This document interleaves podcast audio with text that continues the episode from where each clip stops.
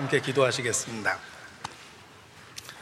우리 가운데 역사하시는 거룩하신 아버지 하나님, 아무 소망 없었던 저희를 예수 그리스도 안에서 불러주시고 우리를 있는 모습 그대로 자녀 삼아 주신 그 큰 은혜에 대하여 감사 찬양을 드립니다. 또 우리를 주의 몸된 교회 지체와 일원으로서 양육하시며 보호해 주시고 오늘까지 우리의 간증을 지켜주시는 것도 주님께 감사와 찬양을 드립니다. 주님 안에서 2023년 신앙을 지키고 살아갈 수 있도록 붙잡아 주신 것 감사를 드리고 새로운 한 해를 새로운 마음으로 시작할 수 있도록 이 시간 우리 심령의 역사에 주시기를 주님께 간구합니다. 새 수를 새 푸대에 넣어야 되는 것처럼 새로운 한 해를 새로운 마음으로 시작할 수 있도록 주님 일깨워 주시고 전과 달라질 수 있도록 우리 모두를 붙잡아 주시고 또 도와주시기를 주님께 기도합니다. 어디에 있든지 주의 용사로 살 수 있도록 매일의 삶을 다스려 주시고 또 승리할 수 있도록 함께 해 주시기를 주님께 기도합니다. 우리의 연약함을 고백하고 죽은 자를 살리시는 그 능력과 은혜를 때마다 일마다 사모하고 기다립니다. 마른 뼈 같은 우리에게 생기를 불어넣어 주시고 주 성령께서 늘 붙잡고 세상과 구별시켜 주시기를 주님께 기도합니다. 잠시 잠깐 후에 주님 만나는 그날 아무런 책망 없이 기쁨 가운데 주님 만날 수 있도록 이 땅에서의 삶을 다스려 주시옵소서 새로운 마음으로 시작할 수 있도록 성령께서 우리의 마음을 주장해 주시고 또 이 시간 함께 나누는 말씀을 축복해 주셔서 우리의 삶에 힘이 되고 또 지침이 될 수 있도록 우리 가운데 역사해 주시기를 주님께 기도합니다. 특별히 고난 가운데 또 투병 가운데 한 해를 마감하는 모든 분들을 기억해 주셔서 그 고난으로부터 벗어나 새롭게 시작할 수 있도록 새로운 한 해를 축복해 주시기를 주님께 부탁을 드립니다. 오늘 함께 할 수 있도록 은혜 가운데 이끌어 주신 것 주님께 감사드리며 모든 시간 함께 하신 주께 의지합니다. 하나님의 영광만을 나타내 주시며 주의 교훈으로 우리 모두를 변화시켜 주시기를 주님께 기도합니다. 주께 온전히 의지합니다. 고마우신 우리 구주 예수님 이름으로 기도합니다. 아멘. 네, 성경 에레미야 2장 9절 말씀을 찾겠습니다. 에레미야 2장 9절입니다.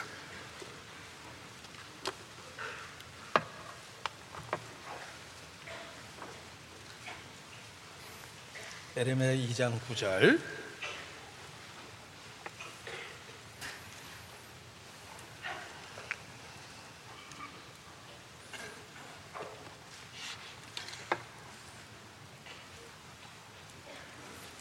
함께 읽겠습니다.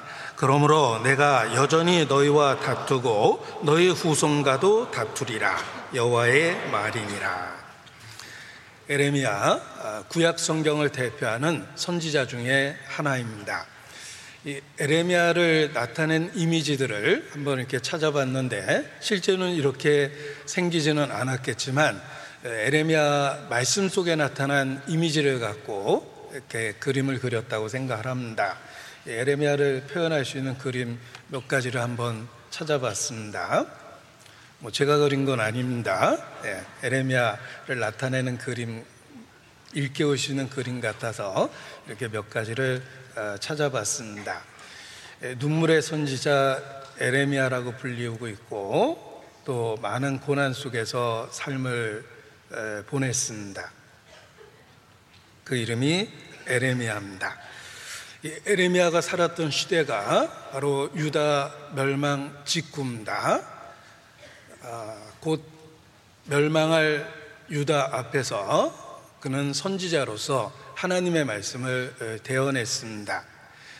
나라가 망하기 직전에 활동했던 에레미야 아, 그에 대한 그 기록들은 마지막 시대를 사는 우리 모두에게 바로 연결돼서 교훈이 된다고 어, 생각합니다.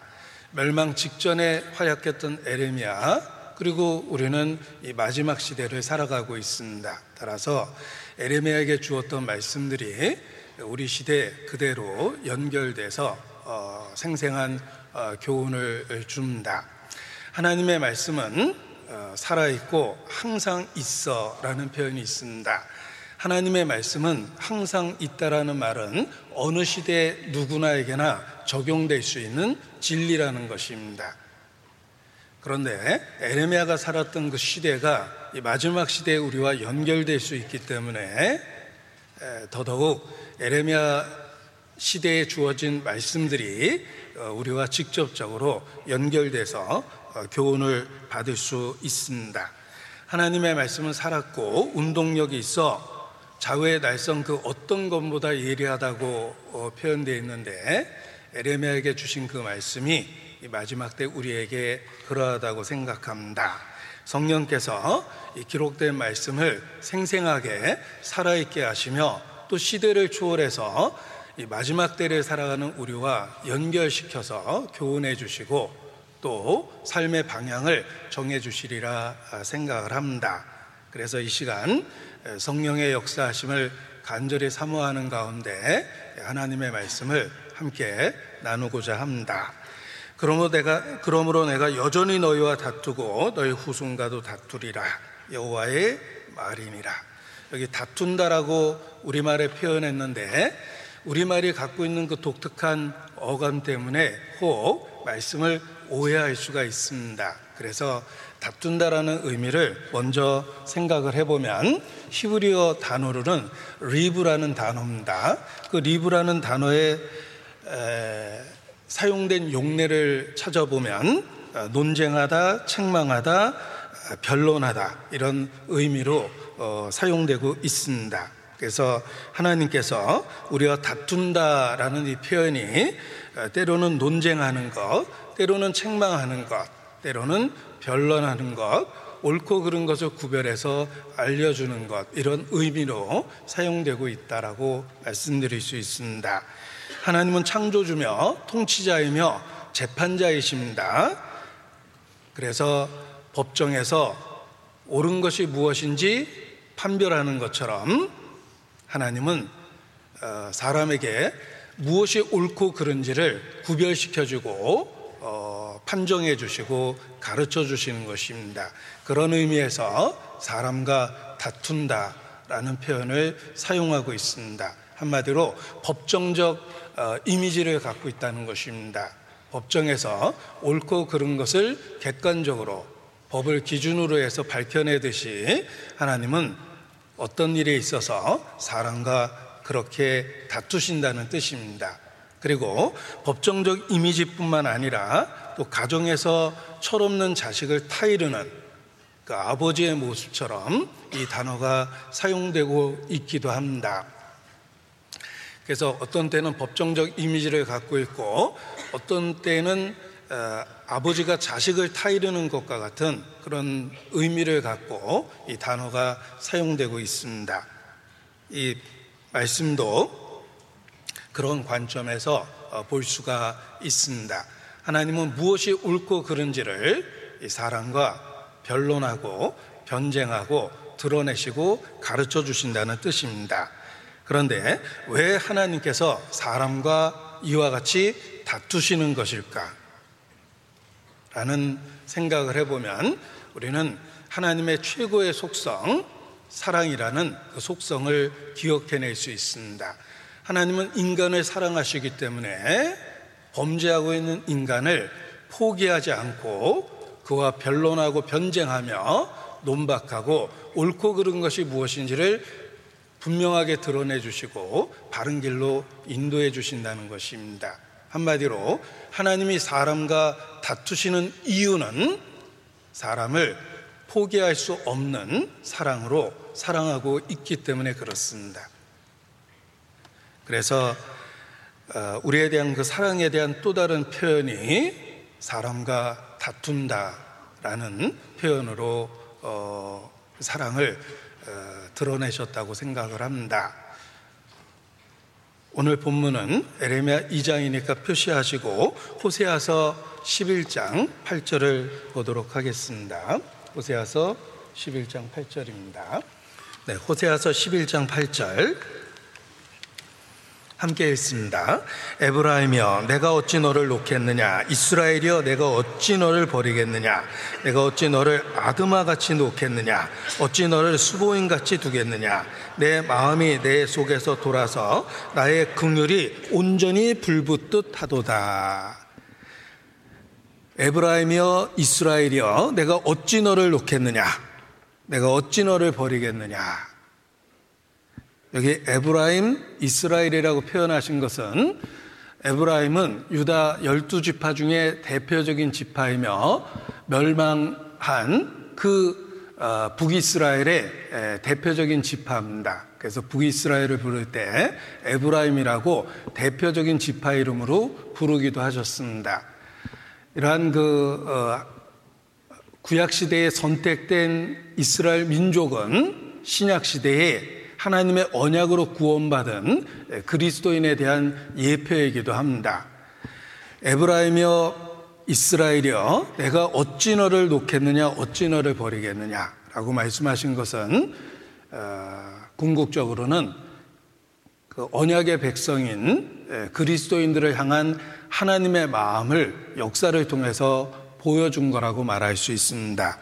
내가 어찌 너를 아드마 같이 놓겠느냐, 어찌 너를 수보인 같이 두겠느냐라고 말씀하셨는데 이 아드마 수보임이 아드마 수보임이 어떤 의미를 갖고 있는지 먼저 알아야 되겠습니다. 자, 우리는 소돔과 고모라가 멸망한 사건을 기억합니다. 소돔과 고모라는 인근의 두 개의 도시입니다. 그런데 소돔과 고모라만 멸망한 것이 아니라 그 소돔 고모라가 멸망할 때 인근의 도시들도 같은 죄를 지었기 때문에 함께 멸망했습니다.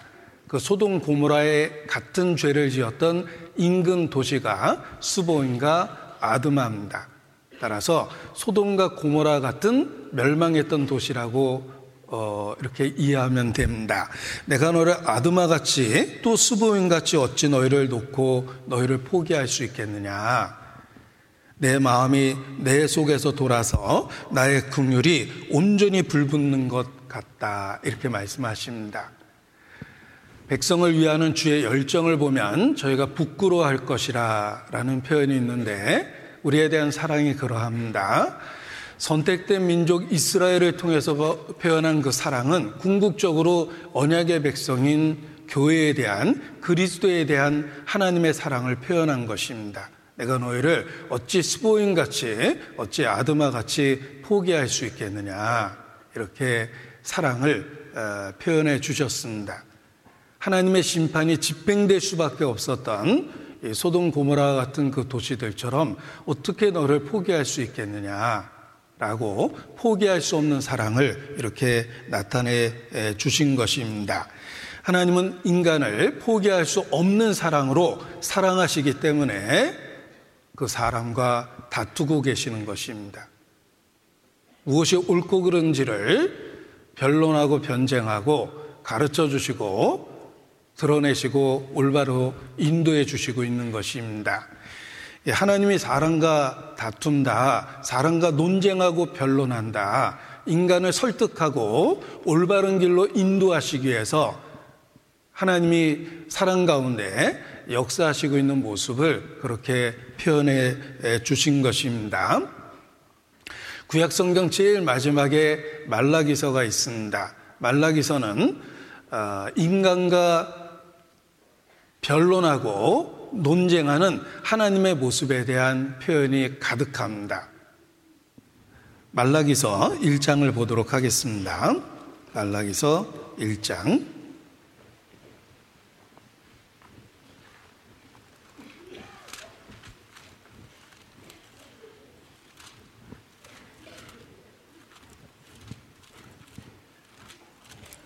1장 2절에 보면 여호와께서 가라스 때 내가 너희를 사랑하였노라 하나 너희는 이르기를 주께서 어떻게 우리를 사랑하셨나이까 하는도다.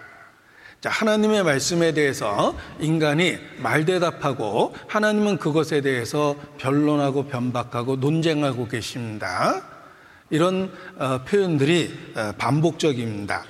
어, 예를 들면 6절에 6절 중간 부분에도 너희가 내가 주인일진데 나를 두려움이 어디 있느냐 하나 너희는 이르기를 우리가 어떻게 주의 이름을 멸시하였나이까 하는도다. 7절 너희가 더러운 떡을 나의 단에 드리고도 말하기를 우리가 어떻게 주를 더럽게 하였나이까 하는도다. 인간이 꼬박꼬박 하나님이 지적하는 죄에 대해서 말대답하고 있는 모습이 있습니다. 12절에도 그러합니다. 그러나 너희는 말하기를 여호와의 상은 더럽고 그 위에 있는 어, 그 위에 있는 실과 실과 곧 식물은 경멸이 여길 것이라 하여 내 이름을 더럽히는도다. 망군의 여호와가 이르노라 너희가 또 말하기를 이 일이 얼마나 범패스러운가 하며 호수하고 토색한 물건과 저는 것과 병든 것을 가져왔느니라. 자, 하나님의 지적에 대해서 죄에 대한 책망에 대해서 인간이 꼬박꼬박 말대꾸하는 모습이 있습니다. 아, 저는 이, 이런 표현들을 읽으면서 정말 인간이 싸가지 없다 이런 생각을 했습니다. 창조주에 대해서 꼬박꼬박 말대답하고 있는 것입니다. 그리고 하나님은 인내를 갖고 인간의 말대답에 대해서 설득하고 무엇이 잘못됐는지를 드러내시고 가르쳐 주십니다. 이 말라기서에 표현된 하나님이 죄에 대해서 책망하고 인간은 거기에 대해서 말대꾸하고 하나님은 상황에 대한 설명을 통해서 그 죄를 다시 일깨워 주시고 이런 모습을 보면서 이것이 우리 삶 속에 있었던 이야기라는 것을 깨닫게 됩니다. 단지 말라기 시대에 있었던 이야기가 아닙니다. 내 인생 속에 하나님이 나를 올바로 인도하기 위해서 하나님이 하셨던 일들이구나. 라는 것을 깨닫게 됩니다. 자, 말라기서에만 있는 것이 아닙니다. 아, 선지자 중에 그 제일 말대답 많이 했던 선지자가 요나입니다. 요나라고 그러죠. 그게 이제 또 어, 비데오를 안 보면 헷갈립니다. 요나가 누구냐면 요 나를 의미한다 그러는데 이 요나도 하나님의 말씀에 대해서 어, 그 불순종하거나 말대꾸하는 모습이 있습니다. 요나서도 한번 찾아보겠습니다.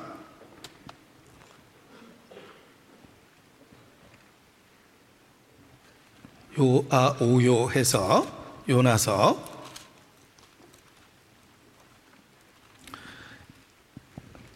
1장에 보면 2절 너는 일어나 저 큰 성읍 니누에로 가서 그것을 쳐서 외치라 그 악독이 내 앞에 상달하였음이니라 하시니라 자, 왕명 자, 왕의 명령을 받아도 절대 명령을 받아도 절대적으로 순종해야 됩니다. 하물며 만왕의 왕 창조주의 명령입니다. 당연히 순종해야 되는데 요 싸가지 없는 요나를 보십시오. 3절에 보면 그러나 요나가 여호와의 낯을 피하려고 일어나 다시스로 도망하려 하여 요바로 내려갔더니 감히 만왕의 왕 하나님의 명령을 정면으로 거부한 겁니다. 자, 요나서는 여기서 끝나도 됩니다. 불순종했기 때문에 하나님은 다른 방법으로 일을 하시고 요나서는 거기서 끝을 내도 됩니다. 그런데 그 후에 이어지는 이야기는 하나님이 얼마나 큰 인내를 갖고 오래 참음으로 요나를 설득하고 일할 수 있도록 이끌으시는, 이끄시는지 예, 하나님의 그 어, 포기하지 않는 사랑에 대한 기록입니다. 요나가 첫 번째 불순종했을 때 요나를 버리셨어도 됩니다. 그런데 하나님은 요나를 포기하지 않고 폭풍우를 이끌고 그가 탄 배를 쫓아오셨습니다. 그래서 폭풍우를 만나게 되고 바다에 던져지게 됩니다. 그리고 하나님은 큰 물고기를 준비해서 그 요나를 또 어, 바다 가운데서 어, 보호해 주시고 어, 그의 고난의 시간을 통해서 그를 설득하고 어, 삶의 방향을 바꿔 주십니다. 결국 요나는 어, 하나님이 말씀하신 것처럼 니느웨로 가서 어, 선, 선지자로서의 사명을 어, 행하게 됩니다. 그러나 아직도 어, 하나님 마음에 불순종하는 마음이 가득하여 아, 그 니누에가 멸망하기를 기다리고 바라봅니다. 그때 하나님께서 다시 요나를 설득하기 시작합니다.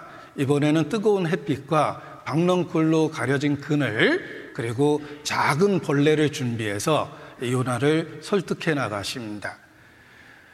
하나님이 큰 광풍을 일으키는 모습, 또 큰 물고기로 어, 기적적으로 요나를 구원하는 모습은 하나님다운 그런 어, 어, 역사라고 생각을 합니다. 그런데 만왕의 왕인 그 하나님께서 박넝쿨을 사용하시고 작은 벌레를 사용해서 요나를 교훈하십니다. 하나님이 역사하신다 그래서 꼭 큰 일만 일어나는 것이 아닙니다. 사소해 보이는 작은 일 속에도 하나님의 손길이 있고 섭리가 있습니다. 요나를 설득하기 위해서 하나님은 박넝쿨과 그리고 작은 벌레까지 사용했습니다. 저는 개인적으로 하나님이 정말 나 같은 사람을 쓰실까? 라는 고민을 많이 했을 때 하나님이 벌레도 쓰셨다면 나도 쓸 수 있는 경우가 있을 거야. 라고 생각하면서 큰 위로를 받곤 합니다. 하나님은 광풍이나 큰 물고기만 쓰시는 것이 아니라 작아 보이는 박넝쿨 그리고 벌레조차도 자신의 목적에 맞게 귀하게 사용해 주셨습니다. 아무튼 요나를 버리지 않고 끊임없이 설득하십니다. 그런데 요나는 끊임없이 또 하나님께 말대답합니다. 요나서 4장에 보면 4장 9절입니다.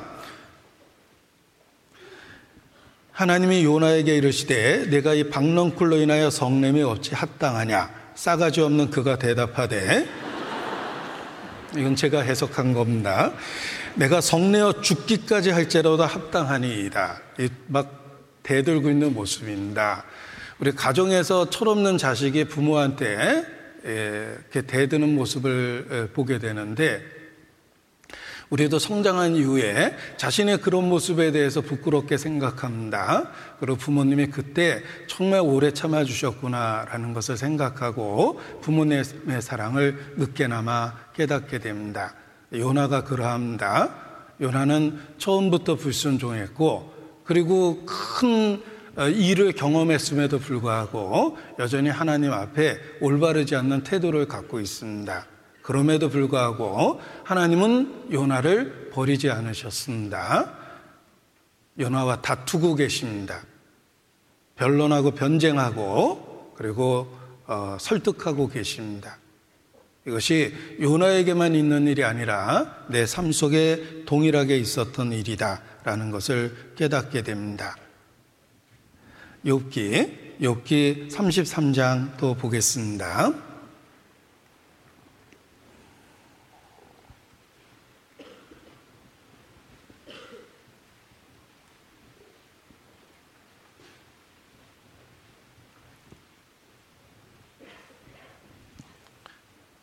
화면을 통해서 제가 강조하고 싶은 부분이 있어서 제가 말씀을 한번 찾아보도록 하겠습니다.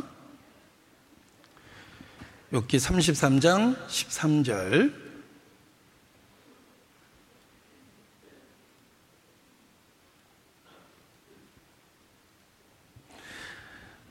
하나님은 모든 행하시는 것을 스스로 진술치 아니하시나니 내가 하나님과 변쟁하면 어찌미뇨 사람은 무관히 여겨도 하나님은 한 번 말씀하시고 다시 말씀하시되 사람이 침상에서 졸며 깊이 잠들 때나 꿈에 꿈에나 밤에 이상 중에 사람의 귀를 여시고 인치듯 교훈하시나니 이는 사람으로 그 꾀를 버리게 하려 하심이며 사람에게 교만을 막으려 하심이라. 하나님이 하시는 방법이 여기 또 제시되어 있습니다. 바로 인생의 여러 질병과 고난들입니다. 그는 사람의 혼으로 구덩이에 빠지, 죽지 않게 하시며 그 생명으로 칼에 멸망치 않게 하시느니라.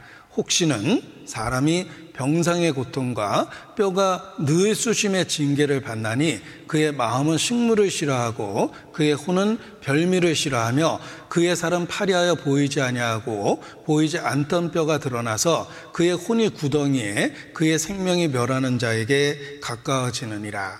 이 때로는 육체의 고통이나 질병을 통해서 그를 설득하고 교훈해 나가십니다. 그 나쁜 꾀를 버리고 교만하지 않도록 하나님은 끊임없이 변쟁하고 설득하고 있다라고 말씀하십니다. 이 바울의 삶 속에도 바울이 귀하게 쓰였지만 육체의 가시를 갖고 고통 속에 지냈습니다. 그 이유는 받은 은혜가 너무 크기 때문에 혹 교만할까요? 육체의 가시를 주셨다고 말씀을 하십니다. 그 교만함을 버리도록 누구나 본성 속에 있는 그 교만을 버릴 수 있도록 육체의 고통을 주셨다라는 뜻입니다. 그리고 때로는 잘못된 것을 돌이키게 하기 위해서 어, 육체의 여러 질병을 가지고 그를 설득하십니다. 다투십니다. 변론하고 변쟁하십니다. 우리 삶 속에 이러한 하나님의 역사가 얼마나 많이 있습니까? 이 생각해 보면 인류 역사 자체가 인간을 설득하시는 긴 과정이라고 말할 수 있습니다. 인간은 에덴 동산에서 하나님께 반역하고 범죄했습니다. 그 이후의 역사는 회복의 역사며 하나님이 인간과 다투시는 역사입니다. 인류 역사 자체가 인간을 회복시키고 돌이키게 하려는 하나님의 변론과 변쟁입니다. 인간을 설득하고 계시는 것입니다. 우리가 겪고 있는 고통이나 슬픔, 사건과 사고, 그 모든 것들을 통해서 인간을 끊임없이 설득하고 계십니다. 33장 29절, 욥기 33장 29절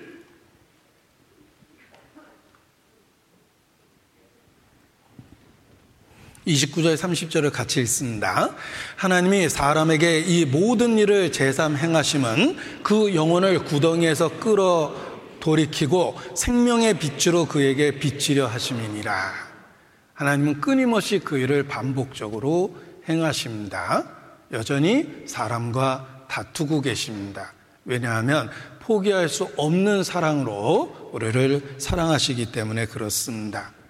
그래서 우리의 삶의 고통이나 슬픔 또는 사건과 사고를 통해서 우리를 일깨우시고 우리 자신을 돌아보게 하시며 또 누구든지 교만해 주시는 그 교만으로부터 벗어날 수 있도록 끊임없이 교훈해 하고 계시는 것입니다. 시편 32편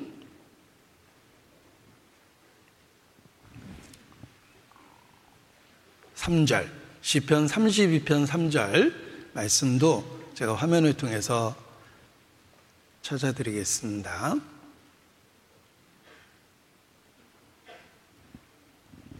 시편 32편 3절 내가 토설지 아니할 때에 종일 신음함으로 내 뼈가 쇠하였도다. 주의 손이 쥐야로 나를 누르시오니 내 진액이 화하여 여름 가물에 마름같이 되었나이다. 자, 우리의 에, 마음의 상태 또는 어, 어떤 어, 육체적인 고통 이 모든 것으로 이런 상태가 될 때가 있습니다. 내가 토설치 아니할 때 종일 쉬는 마음으로 내 뼈가 쇠하였도다. 주의 손이 쥐하로 나를 누르시오니 내 진액이 화하여 여름 가물에 마름같이 되었나이다. 이러한 상태가 하나님이 사람과 다투고 있는 상태입니다. 우리를 교훈하시고 설득하시고 무엇이 옳고 그런지를 다시 한번 생각하게 하시며 우리를 바른 길로 인도하고 있는 것입니다. 5절 내가 이르기를 내 허물을 여호와께 자복하리라 하고 주께 내 죄를 아뢰고 내 죄악을 숨기지 아니하였더니 곧 저는 이 곧자에서 큰 은혜를 받았습니다. 하나님은 즉각적인 응답을 하십니다. 왜냐하면 그렇게 반응하기를 기다렸기 때문에 그렇습니다. 하나님이 인간과 다투시는 것은 인간이 항복하기를 바라신 것입니다. 잘못을 인정하고 돌이키기를 기다리셨던 것입니다. 그리고 인간이 돌이킬 때 하나님은 지체 없이 그를 받아주십니다. 곧 주께서 내 죄의 악을 사하셨나이다. 6절 7절 말씀은 같이 읽겠습니다. 이로 인하여 무릇 경건한 자는 주를 만날 기회를 타서 주께 기도할지라 진실로 홍수가 범람할지라도 저에게 미치지 못하리이다. 주는 나의 은신처이오니 환란에서 나를 보호하시고 구원의 노래로 나를 애우시리이다.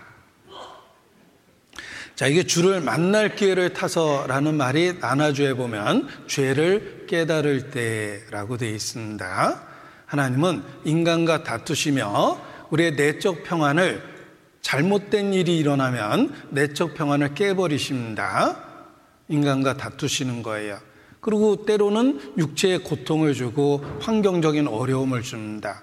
그래서 자신을 돌아볼 수 있도록 이끌어 주시는 것입니다.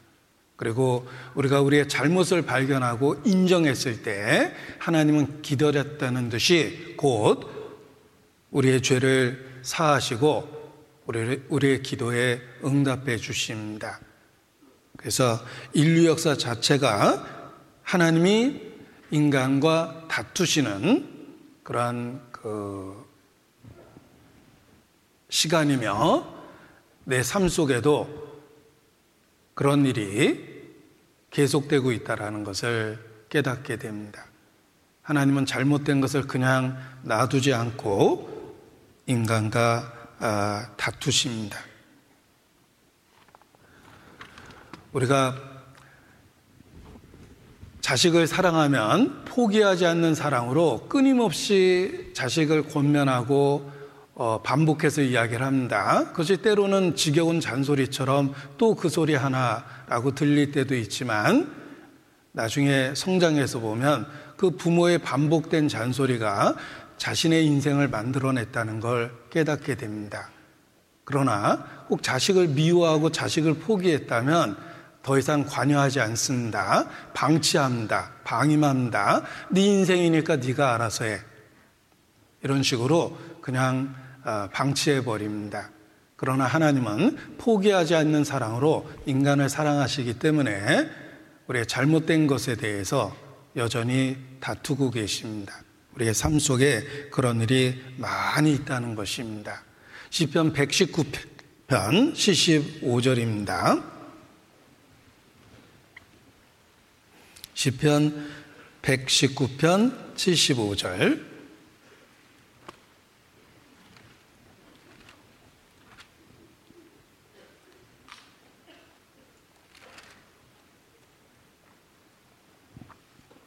같이 읽죠. 여호와여 내가 알거니와 주의 판단은 의로우시고 주께서 나를 괴롭게 하심은 성실하심으로 말미암음이니이다. 항상 하나님의 결정은 옳은 것입니다. 내가 잘못된 겁니다. 내가 잘못된 길을 고집하고 가고 있을 때 하나님은 나를 포기하지 않고 나와 다투십니다. 그래서 올바른 길로 갈 수 있도록 이끌어 주시는 것입니다.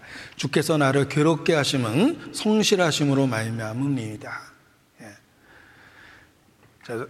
징계가 없으면 사생자의 참 아들이 아니니라. 하나님은 그 자녀를 반드시 징계하신다. 하나님의 아들과 같이 너희를 대우하시, 대우하시나니 징계 없는 아들, 징계하지 않는 아들이 어찌 있을 수 있겠느냐.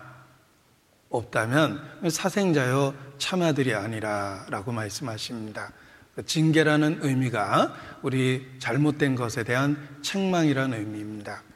그래서 어, 그것이 우리 삶에 있다는 것은 제 메모지가 떨어졌습니다. 중요한 거기 때문에 제가 주워서 네. 횡설수설 할 수 있기 때문에 어, 하나님이 우리를 포기하지 않기 때문에 끊임없이 우리 삶 가운데서 다투시는 것입니다. 아, 그 하나님이 우리를 포기하지 않는 사랑으로 올바로 인도해 주고 있기 때문에 지금 우리가 이곳에 있는 겁니다. 예. 어, 전주교회 포토존을 만들었는데 그 포토존에 영어로 이렇게 써놨더라고요. 그 영어가 문법적으로 맞는지는 모르겠지만 Here by grace, Here by grace. 은혜로 여기까지 왔다. 은혜로 여기에 있다. 뭐 이런 의미를 담으려고 그렇게 표현한 것 같습니다. Here by grace. 그렇습니다. 우리가 신앙을 지키고 있는 그, 그것은 하나님이 우리를 포기하지 않고 여전히 우리가 잘못된 것에 대해서 다투시고 계시기 때문에 우리가 지금 신앙을 지키고 여기에 있다라고 생각을 합니다. 이 엠마오로 가는 제자들에 대한 이야기도 같은 의미를 갖고 있습니다. 예수께서 분명하게 여러 번 예루살렘을 떠나지 말라라고 말씀하셨음에도 불구하고 그들은 절망적 상황에서 모든 것을 포기했습니다. 자신들이 3년 이상 따랐던 예수님이 끔찍하게 죽는 모습을 분명히 봤습니다. 그리고 예수님이 절대 예루살렘을 떠나지 말라라고 읽기 말씀하셨음에도 불구하고 그들은 그 절망적 상황에서 들었던 모든 교훈을 잊어버렸습니다. 그리고 엠마오로 낙심하고 낙향하고 있었습니다. 그들을 그냥 그대로 보내도 되는데 예수님은 다른 모습으로 노중에 그들에게 나타났습니다. 그리고 그들을 책망하고 가르치시고 설득하시고 깨닫게 하셨습니다. 그래서 다시 예루살렘으로 돌아올 수 있도록 인도해 주셨습니다. 돌아와 보니까 예수님이 부활하셨다는 소식을 듣게 되고 이미 부활하신 예수님을 만났다라는 제자들도 있습니다. 그리고 그날 저녁 그들이 모여 있을 때 예수님이 부활하신 예수께서 나타나셔서 너에게 평강이 있을지어다 라고 외치십니다. 자, 엠마오로 갔던 제자들을 생각해 보십시오. 그냥 그들을 보냈어도 됩니다. 그런데 주님은 포기하지 않고 노중에 다른 모습으로 나타났습니다. 그리고 그들과 논쟁하고 그리고 다시 일깨워서 돌아올 수 있도록 인도해 주셨습니다. 그 엠마오로 가는 제자들에게만 그렇게 하셨을까? 아닙니다. 그리스도 안에서 내 삶 속에서도 그런 일은 계속되고 있습니다. 하나님이 나를 포기하지 않고 여전히 나의 잘못된 것에 대해서 다투셨기 때문에 here by grace 지금 내가 여기에 있는 것입니다. 나를 포기해 주시, 주지 않은 그 사랑 때문에 우리가 오늘까지 신앙을 지키고 있는 것입니다. 그래서 아직 인간 역사가 멸망하지 않은 것도 여전히 하나님이 올바른 것을 갖고 사람과 다투고 있기 때문에 아직 멸망하지 않은 것이다. 내가 신앙을 지키고 여기까지 온 것도 하나님이 나를 포기하지 않고 다투셨기 때문에 내가 신앙을 지키고 여기에 있는 것이다. 라는 것을 깨닫게 됩니다. 하나님은 우리를 포기하지 않고 우리와 다투시며 잘못된 것이 있다면 막아주시고 설득하시고 깨닫게 하시며 돌이키게 해주시는 것입니다. 예, 하나님의 은혜가 우리와 다투시는 모습, 우리의 잘못된 것을 막아주시는 모습, 돌이킬 수 있도록 인도해 주시는 모습 속에 그 사랑의 진실성이 나타난다고 이렇게 말씀드릴 수 있습니다. 우리 삶 속에 막아주시는 하나님의 은혜가 있었다는 것입니다. 성경의 죄, 또 악에 대한 많은 기록을 보게 됩니다. 그리고 범죄한 그 죄인들의 모습을 보게 됩니다. 우리가 기억하는 많은 죄인들이 있습니다. 동생을 살해한 가인도 있고 또 예수님을 팔아버린 가룟유다도 있으며 또 어, 평생 시기와 질투에 시달렸던 초대 왕 사울 뭐 이런 어, 죄인과 악인의 모습이 있습니다. 그런데 그 모습이 어느 날 내 속에 그대로 다 있는 캐릭터라는 것을 깨달았습니다. 그 죄인의 모습이 내 속에 있다는 걸 알게 됐습니다. 당신이 그 사람이라. 나단 선지자가 다윗을 그렇게 꾸짖었는데 성경에서 내가 읽 고 발견한 죄인들의 모습이 내 캐릭터 안에, 내 죄성 안에 다 있는 것들입니다. 모든 사람이 죄를 범하였고 모태로부터 하나님으로부터 멀어졌고 하나님과 원수되었기 때문에 그렇습니다. 너희 아비는 마귀니라. 너희가 너희 아비의 행사를 너희도 행하는도다. 내 속에 성경에 나타난 모든 악인의 캐릭터가 다 있습니다. 그럼에도 불구하고 나는 크리스찬입니다. 하나님이 나와 다투시고 설득하시고 내 삶의 방향을 바꿔주시고 나의 범죄를 막아주셨기 때문에 내가 지금 크리찬으로 신앙을 지키고 사는 것입니다. 우리 안에 똑같은 죄가 있습니다. 하나님이 막아주시지 않았다면 우리도 에서처럼 장자의 명분을 경홀히 여기고 육신의 삶을 선택했을 것입니다. 하나님이 막아주지 않으셨다면 나와 다투지 아니하셨다면 나도 은삼십의 가룟유다처럼 예수님을 팔고 안 믿는 사람처럼 혹 살지 않았을까? 내 죄성을 볼 때마다 그렇게 생각이 듭니다. 그럼에도 불구하고 내가 여기까지 온 것, 내가 아직도 주의 이름을 변함없이 부르고 있는 것은 주께서 나와 다투시고 바른 길로 이끌어준 결과입니다. 잘못된 것을 막아주셨기 때문에 내가 여기까지 온 겁니다. 그랄 왕 아비멜렉이 아브라함의 아내를 취했습니다. 큰 죄를 지고 자손 대대로 저주를 받을 뻔했는데 하나님이 꿈속에 나타나죠. 내가 너를 막았다. 내가 모르고 한 일이고 알지 못하고 한 일이기 때문에 내가 너를 막아 범죄치 않게 했다. 그랄 왕 아비멜렉의 큰 죄를 하나님은 막아 주셨습니다. 아브라함을 지키기 위해서도 그렇게 하셨지만 아비멜렉의 범죄를 막아준 것은 아비멜렉에게 큰 하나님의 은혜의 손길입니다.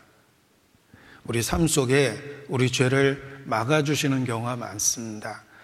이스라엘은 전쟁 속에서 살았습니다. 주변에 많은 적대시하는 어, 민족들이 있었습니다. 아주 가까이에서 끊임없이 괴롭혔던 블레셋이 있었는데 그럼에도 불구하고 이스라엘이 어떻게 생존할 수 있었을까? 하나님께서 블레셋을 막아주셨다. 이렇게 표현되어 있습니다. 우리 삶 속에 블레셋이 있습니다. 나에게 달라붙어서 끊임없는 유혹을 주는 내 육체, 죄성도 있고, 내 안에 블레셋과 같은 그런 죄와 관련된 것들이 참 많이 있습니다. 그럼에도 불구하고 우리가 구별돼서 신앙을 지키고 있는 이유는 블레셋을 막아주신 것처럼 현재에도 우리의 삶에 막아주는 은혜가 있기 때문에 그렇습니다. 하나님께서 우리의 신앙을 지켜주시고 여전히 잘못된 것에 대해서 우리와 다투시고 유혹에 대해서 우리를 막아주시는 이유가 있습니다. 그 이유는 우리가 그리스도에게 속해 있기 때문입니다. 그리스도는 중보자라는 의미를 갖고 있습니다. 구세주, 중보자입니다. 하나님과 나 사이에 그리스도라는 완전한 중보자가 있기 때문에 우리의 연약함 속에서도 신앙을 지키고 여기까지 온 것입니다. 그 옛날 이스라엘 역사 속에서 모세가 그러했습니다. 모세라는 중보자가 없었다면 이스라엘은 그 역사의 과정 속에서 멸망했을 것입니다. 멸망할 만한 그러한 짓들을 행동을 수없이 했습니다. 그럼에도 불구하고 이스라엘이 보존될 수 있었던 이유는 중보자가 있었기 때문이었습니다.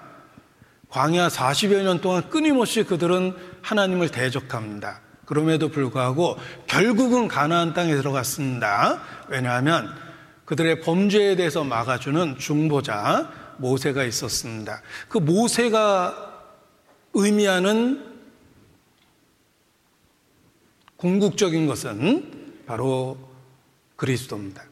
하나님과 사람 사이의 유일한 중보인 그리스도입니다. 모세는 예표일 뿐입니다. 역사 속에서 이스라엘의 범죄에 대하여 막아준 모세처럼 그리스도는 우리 삶 속에 우리의 신앙을 지킬 수 있도록 끊임없이 중보하시며 잘못된 것에 대해서 여전히 다투고 계십니다. 그래서 우리를 올바른 길로 인도하시는 것입니다. 시편 106편 23절입니다. 시편 106편 23절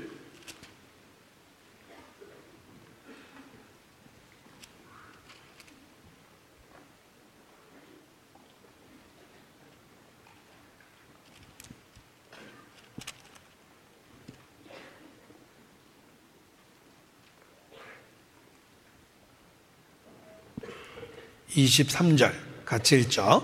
그러므로 여호와께서 저희를 멸하리라 하셨으나 그 택하신 모세가 그 결렬된 중에서 그 앞에 서서 그 노를 돌이켜 멸하지 않게 하였도다. 이스라엘은 광야에서 여러 번 범죄했고 멸망당할 수밖에 없었는데 그때마다 모세는 하나님과 이스라엘 사이의 중보자가 돼서 하나님의 진노를 돌이키게 합니다. 그러한 모세의 역할이 그리스도에 대한 예표입니다. 지금 그리스도께서 우리를 위하여 하나님 앞에서 어떤 일을 하는지를 역사를 통해서 가르쳐 주신 것입니다. 신명기 9장입니다. 신명기 9장.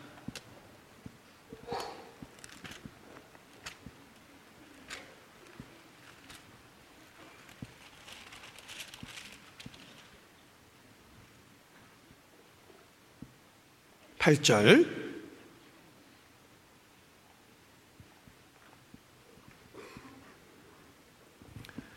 호렙산에서 너희가 여호와를 경록케 하였으므로 여호와께서 진노하사 너희를 멸하려 하셨느니라. 그들이 계속해서 범죄하죠. 공의의 하나님은 공의를 집행할 수밖에 없습니다. 그래서 14절에 나를 막지 마라. 내가 그들을 멸하여 그 이름을 천하에서 도말하고 너로 그들보다 강대한 나라가 되게 하리라 하시기로 이스라엘을 멸망시키기로 하나님의 공의를 집행하기로 결정을 합니다. 나를 막지 마라라고까지 말씀하셨는데 모세는 자기 목숨을 걸고 하나님 앞에 중보합니다.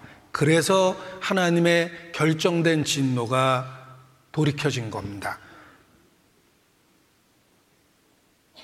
18절 그리고 내가 전과 같이 40주야를 여호와 앞에 엎드려서 떡도 먹지 아니하고 물도 마시지 아니하였으니 이는 너희가 여호와의 목전에 악을 행하여 그를 경록케 하여 크게 죄를 얻었습니다.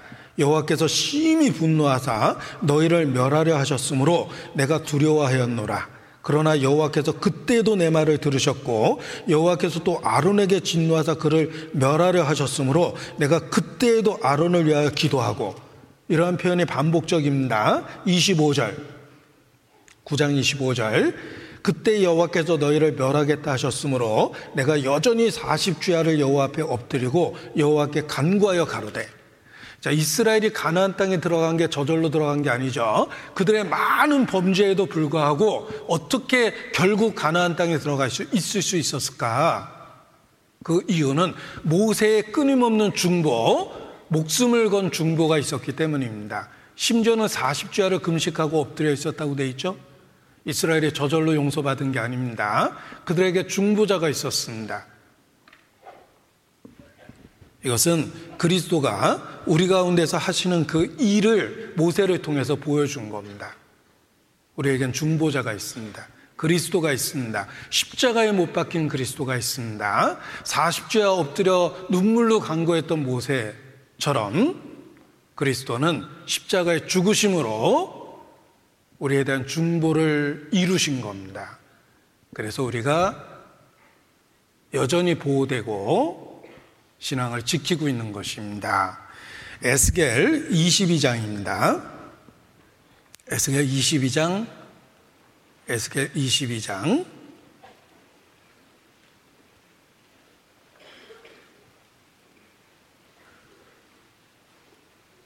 30절.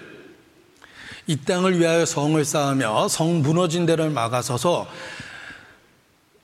나로 멸하지 못하게 할 사람을 내가 그 가운데 찾다가 얻지 못한 거로 멸망했다. 이렇게 돼 있죠. 하나님은 중보자를 찾았는데 없습니다. 그러니까 결국은 심판을 집행한 겁니다. 우리가 여전히 연약한 가운데도 신앙을 지키고 있는 이유는 우리에게 중보자가 있기 때문입니다. 그리스도가 있기 때문에 우리가 연약함 속에서도 신앙을 지키고 많이 흔들렸음에도 불구하고 넘어지지 않고 여기까지 온 겁니다. 우리에게 중보자가 있습니다. 막아주시는 중보자가 있습니다. 우리에게도 가련 유다의 캐릭터가 내 죄성 속에 있음에도 불구하고 내가 아직까지 신앙을 지키는 것은 주님이 죄를 막아주고 나와 다투시고 설득하시고 이끌어 주시기 때문입니다.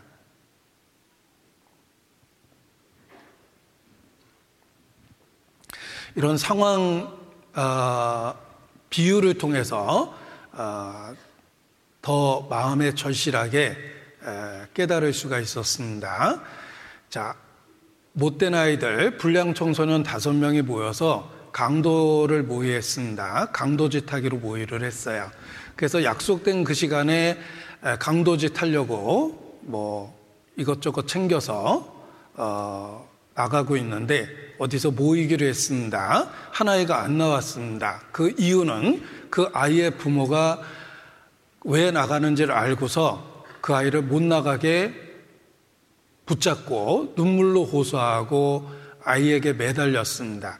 그래서 약속 시간에 하나이가 못 나온 겁니다. 그 못 나오게 된 아이는 친구들을 만나지 못하게 됐다고 약속을 못 지키게 됐다고 화를 내고 자기를 막아선 부모에 대한 원망과 독서를 쏟아붓습니다. 그날 다섯 명이 강도짓 하기로 했는데 네 명이 모였습니다. 그래서 한 명 나오지 않았지만 계획대로 강도짓을 하다가 그날 저녁 KBS 뉴스에 나왔습니다. 강도 네 명이 현장에서 체포됐는데 두 명은 총 맞아 죽고 두 명은 산채로 체포됐다. 그리고 수갑차고 포승에 차인 모습으로 9시 뉴스에 나왔습니다. 그 뉴스를 그날 같이 강도짓 하기로 모의했던 그 나머지 한 학생이 부모와 함께 그 뉴스를 봤습니다. 잘못하면 거기 뉴스의 한 사람이 될 뻔했는데 여전히 집안에서 편안하게 밥을 먹고 뉴스를 볼 수 있었던 이유는 다른 아이에 비해서 착해서가 아닙니다. 부모가 붙잡고 늘어, 늘어지고 죄를 못 짓도록 막아섰기 때문에 그날 그 아이에게 불행한 일이 일어나지 않은 겁니다. 우리가 하나님 앞에 갔을 때 그런 비슷한 이야기를 발견하게 될 거라고 생각합니다. 우리는 똑같은 죄성을 갖고 연약함 속에서 살았는데 그럼에도 불구하고 크리스천이 돼서 구별돼서 살 수 있었습니다. 그 이유는 그 이유는 우리에게 중보자가 있었고 우리가 잘못된 것에서 대하여 다퉈 주시는 하나님의 은혜가 있었고 막아 주시는 하나님의 은혜가 있었기 때문에 우리가 다른 멸망하는 죄인들과 달리 천국에 이르게 된 것입니다. 여기까지 온 것이 주의 강권하시는 은혜에 나를 포기하지 않으신 그 은혜이구나 라고 그렇게 깨닫게 될 것입니다. 막아주시는 하나님의 은혜가 있습니다. 자, 지금은 은혜 시대입니다. 보라, 지금은 은혜 받을 만한 때여 구원의 날이로다. 그 이유는 오순절날 성령이 오셔서 누구든지 예수님을 믿으면 구원을 얻는 은혜 시대가 되었기 때문입니다. 그러나 은혜 시대는 계속되지 않습니다. 인류 역사 속에 성령의 오순절날 그들의 그들에게 임하셨습니다. 성령으로 구원받으시는 시대입니다. 인류 역사 속에서 오순절날 성령이 오셨습니다. 그 오신 성령은 어느 날 거두어 가십니다. 마치 구원의 방주의 문이 닫히듯이 성령을 거두어 가십니다. 그때는 막아주시는 은혜가 없습니다. 그래서 죄악으로 달려가던 그들을 막으셨는데 막아주는 은혜가 사라지는 순간에 극악의 상태가 되는 것입니다. 데살로니카 후서 2장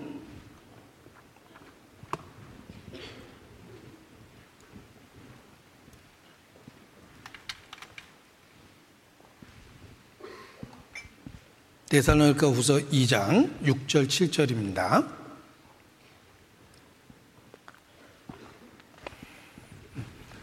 말씀 요 밑에 찾아 예. 예, 이렇게 밑에 해 주세요. 데살로니가 후서 2장 6절 7절 같이 읽죠. 저로 하여금 저희 때에 나타나게 하려 하여 막는 것을 지금도 너희가 안 하니 불법의 비밀이 이미 활동하였으나 지금 막는 자가 있어 그 중에서 옮길 때까지 하리라. 자, 적그리스도가 나타나고 예정된 멸망이 집행되는 그때 그때는 막는 자의 그 역사가 사라집니다. 지금은 막는 자가 있지만 잠시 후 그 막는 자가 그 중에서 옮기웁니다. 성령의 시대가 끝이 납니다. 은혜 시대가 막을 내립니다. 그러면 사람들은 극악으로 치닫게 되며 자신의 정체성이 확정돼 버리는 겁니다. 나무가 남쪽으로 쓰러지든 북쪽으로 쓰러지든 쓰러진 곳에 그냥 있으리라 그랬는데 자기의 정체성이 확증이 되는 것입니다. 지금은 막아주시는 은혜가 있기 때문에 구원의 문이 열려 있는 것입니다. 그러나 그 시대가 지속되지는 않습니다. 자, 인간을 포기하지 않는 사랑이 있고 인간과 여전히 다투시는 하나님의 은혜가 있다. 잘못된 것에 대해서 막아주시는 강권하는 은혜가 있다. 라는 것을 강조했습니다. 그래서 어, 제 스스로 이렇게 저 자신을 읽기 위해서, 위해서 부르는 찬송이 있는데 소개해 드릴까 합니다. 영어로 돼 있는데 그냥 영어로 소개를 해 드리겠습니다. 여기 나를 정말 포기하지 말아 주세요. 나를 정말 포기하지 말고 주님 나를 붙잡아 주세요. 이끌어 주세요. 라는 의미를 갖고 있는 찬송입니다. 저는 여기에 낫이라는 그 부정적인 의미, 그 강조된 부정어가 정말 마음에 와닿습니다. 하나님 절대 저를 포기하지 말아주세요. 나를 지나쳐 치시면 안 됩니다. 라는 그, 어, 것이 은혜가 돼서 제가 이걸 영어로 그대로 한번 배워봤어요. 제가 한번 불러드리겠습니다. 가사를 보면서 들으면, 어, 더 마음의 은혜가 됩니다. Pass me not, O gentle Savior, hear my humble cry. While not thou art calling, do not pass me by.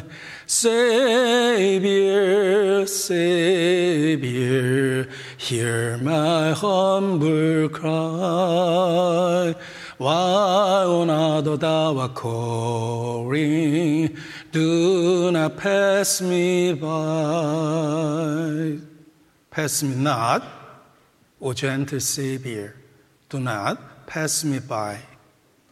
이 not, 이거 강조할 때마다 마음에 정말 간절함이 생깁니다. 하나님 절 포기하시면 안 돼요. 저를 잊지 마세요. 하나님은 나를 기억해 주시고 복음으로 나를 불러 주시고 그리고 그리스도 안에서 여전히 나와 다퉈 주시고 나를 막아 주시고 그 결과 오늘까지 내가 크리스 크리스천으로서의 정체성을 지키고 살게 살고 있는 것입니다. 막아주신 은혜가 있습니다. 잘못된 것과 다퉈주시는 포기하지 않는 은혜가 있습니다. 그래서 우리가 신앙을 지키고 있는 것입니다. 주님 저를 포기하지 말아주세요. 혹시 제가 잘못된 걸 고집한다면 정말 두 다리를 분질러서라도 하나님 올바른 길로 인도해 주세요. 물 가지고 나를 씻든지 불 가지고 나를 태우든지 잘못된 것 있다면 나를 깨끗이 씻어서 구별시켜 주시고 잘못된 길로 가지 않도록 주님 나를 막아주세요. 그런 간절한 기도 속에서 매일의 삶을 살아야 합니다. 시편 51편 제가 좋아하는 말씀입니다. 8절입니다. 시편 51편 8절입니다.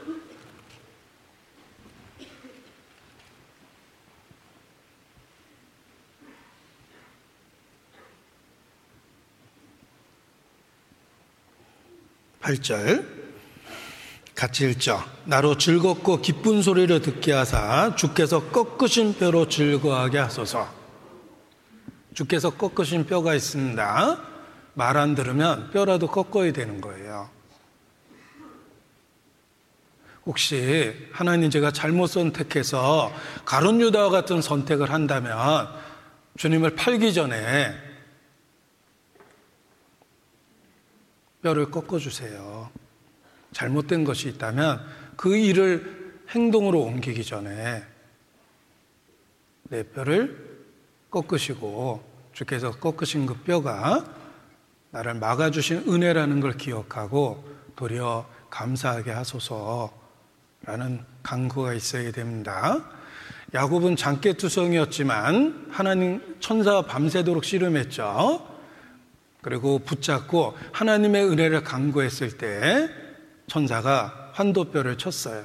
그 결과 절개됐습니다. 그러나 그의 이름이 그날 이스라엘이 됐습니다. 야곱이 이스라엘로 변한 그날 야곱은 육체적으로 절개됐어요. 환도뼈를 환도뼈가 부러졌기 때문에 그렇습니다. 우리 삶 속에서도 마찬가지입니다. 혹 정말 내가 혹 잘못된 길을 고집한다면 주께서 꺾으신 뼈로 즐거워하게 하소서 막아주시는 것이 은혜입니다. 그래서 뛰면서 지옥으로 가는 것보다 절면서 천국에 가는 게 낫다라는 오래된 청교도 표현이 있는데 우리가 두 다리 멀쩡하게 그리스도의 원수로 사는 것보다 절면서 그리스도인으로 사는 것, 하나님 앞에 올바른 그리스도인으로 사는 게 훨씬 더 큰 축복입니다. 주께서 꺾으신 뼈로 즐거워하게 하소서. 나를 붙잡고 연약한 나를 주께서 정하신 그 길로 걸어갈 수 있도록 이끌어 주소서. 절대 절 포기하지 말아 주세요. Pass me not, O gentle. 그런 강구가 있어야 됩니다. 여기 또 하나의 영어로 된 찬송을 소개해 드릴까 합니다. 역시 저의 기도문과 같아, 같아서 제가 좋아하는 그 찬송입니다. 이거 불러드리려면 좀 어려운데 그래도 한번 불러보겠습니다. Precious Lord, Take my hand, bring me home, let me stand. I am tired, I am weak, I am worn. Through the storm, through the night, bring me home to the light. Take my hand, precious Lord, bring me home. When my way grows drear, precious Lord, ring on near.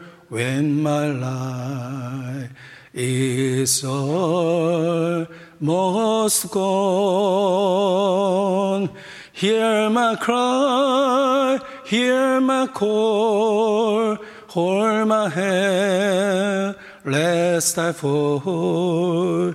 Take my hand, precious soul, bring me home. 이 가사가 기도문처럼 느껴져서 이렇게 조용한 시간에 이렇게 한번 불러봅니다. 주여 내 손을 붙잡고 빛으로 나를 계속 이끌어 주세요. 그 집에 이르는 그때까지 나를 이끌어 주세요. 이렇게 어, 기도하게 됩니다. 자, 유혹이 많은 세상에서 죄성이 가득한 육체로 그리고 두루다니며 삼킬자를 찾는 사탄의 역사 속에서 우리가 어떻게 그리스도인으로서의 정체성을 지키고 살 수 있습니까? 중보자이신 주님이 여전히 우리와 함께 계시며 잘못된 것에 대해서 우리와 다퉈주시고 잘못된 길을 막아주시고 정로로 이끌어 주시기 때문에 이끌어 주시기 때문에 우리가 여기까지 신앙을 지키고 온 것입니다. 그리고 여기까지 왔다는 말은 나머지 삶에 있어서도 주님이 함께 하신다라는 소망의 근원이 되는 겁니다. 여기까지도 이끌어 주셨기 때문에 나머지 삶도 포기하지 않는 사랑으로 잘못된 것에 대해서 다퉈 주시고 올바른 길로 인도해 주실 것입니다. 내가 환란의 떡과 고생의 물은 너에게 주나 스승은 다시 숨기지 아니하리니 내 뒤에서 말소리가 들려 이르기를 이것이 정론이 너는 이리로 행하라 할 것이니라. 이사야서 30장 20절로 말씀입니다. 환란의 떡과 고생의 물은 있습니다. 신앙의 길이 쉽지는 않습니다. 인생 자체가 어려운데 거기다 신앙이라는 짐까지 지고 있기 때문에 때로 더 무겁게 느껴질 때도 있습니다. 그러나 중보자인 주님은 우리와 함께 계시고 비록 환란의 떡과 고생의 물은 주시지만 스승은 숨기지 않습니다. 늘 우리의 삶 속에서 이것이 정로다라고 일깨워 주시고 그리로 인도해 주십니다. 시편 32편 8절 9절도 보겠습니다. 시편 32편 8절 9절입니다.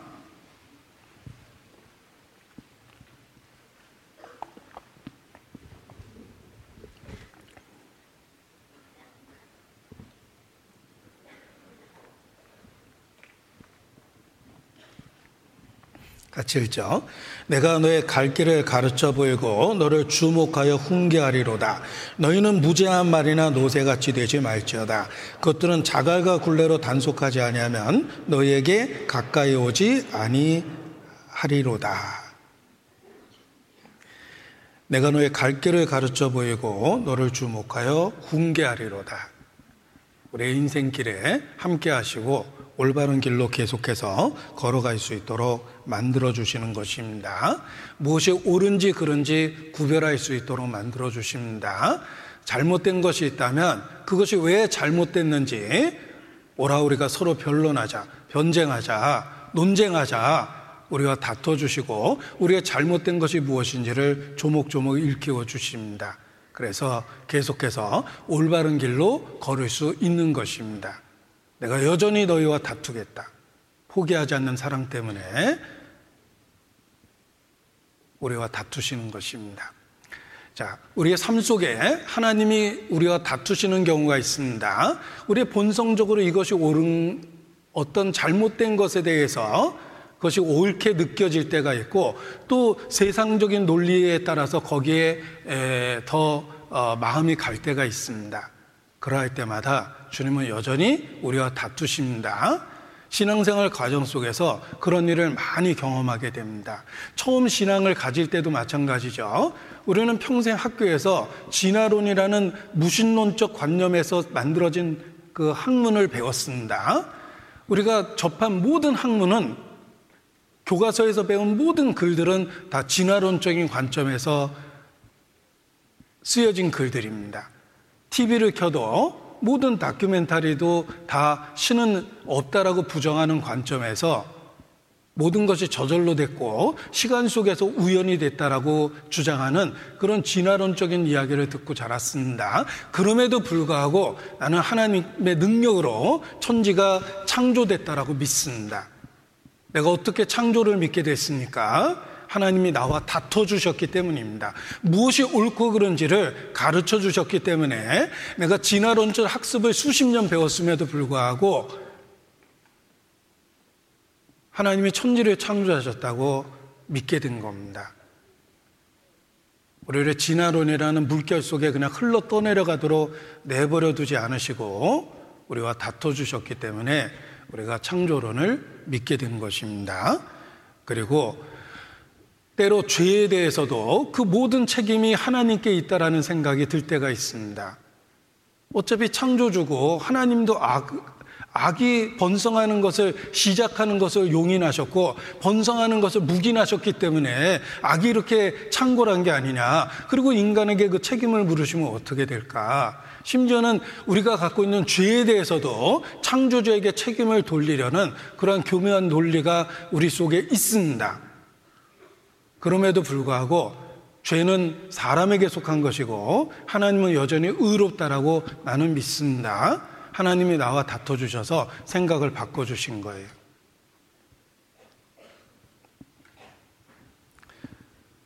살면서 잘못된 것에 대해서 설득될 때가 있습니다.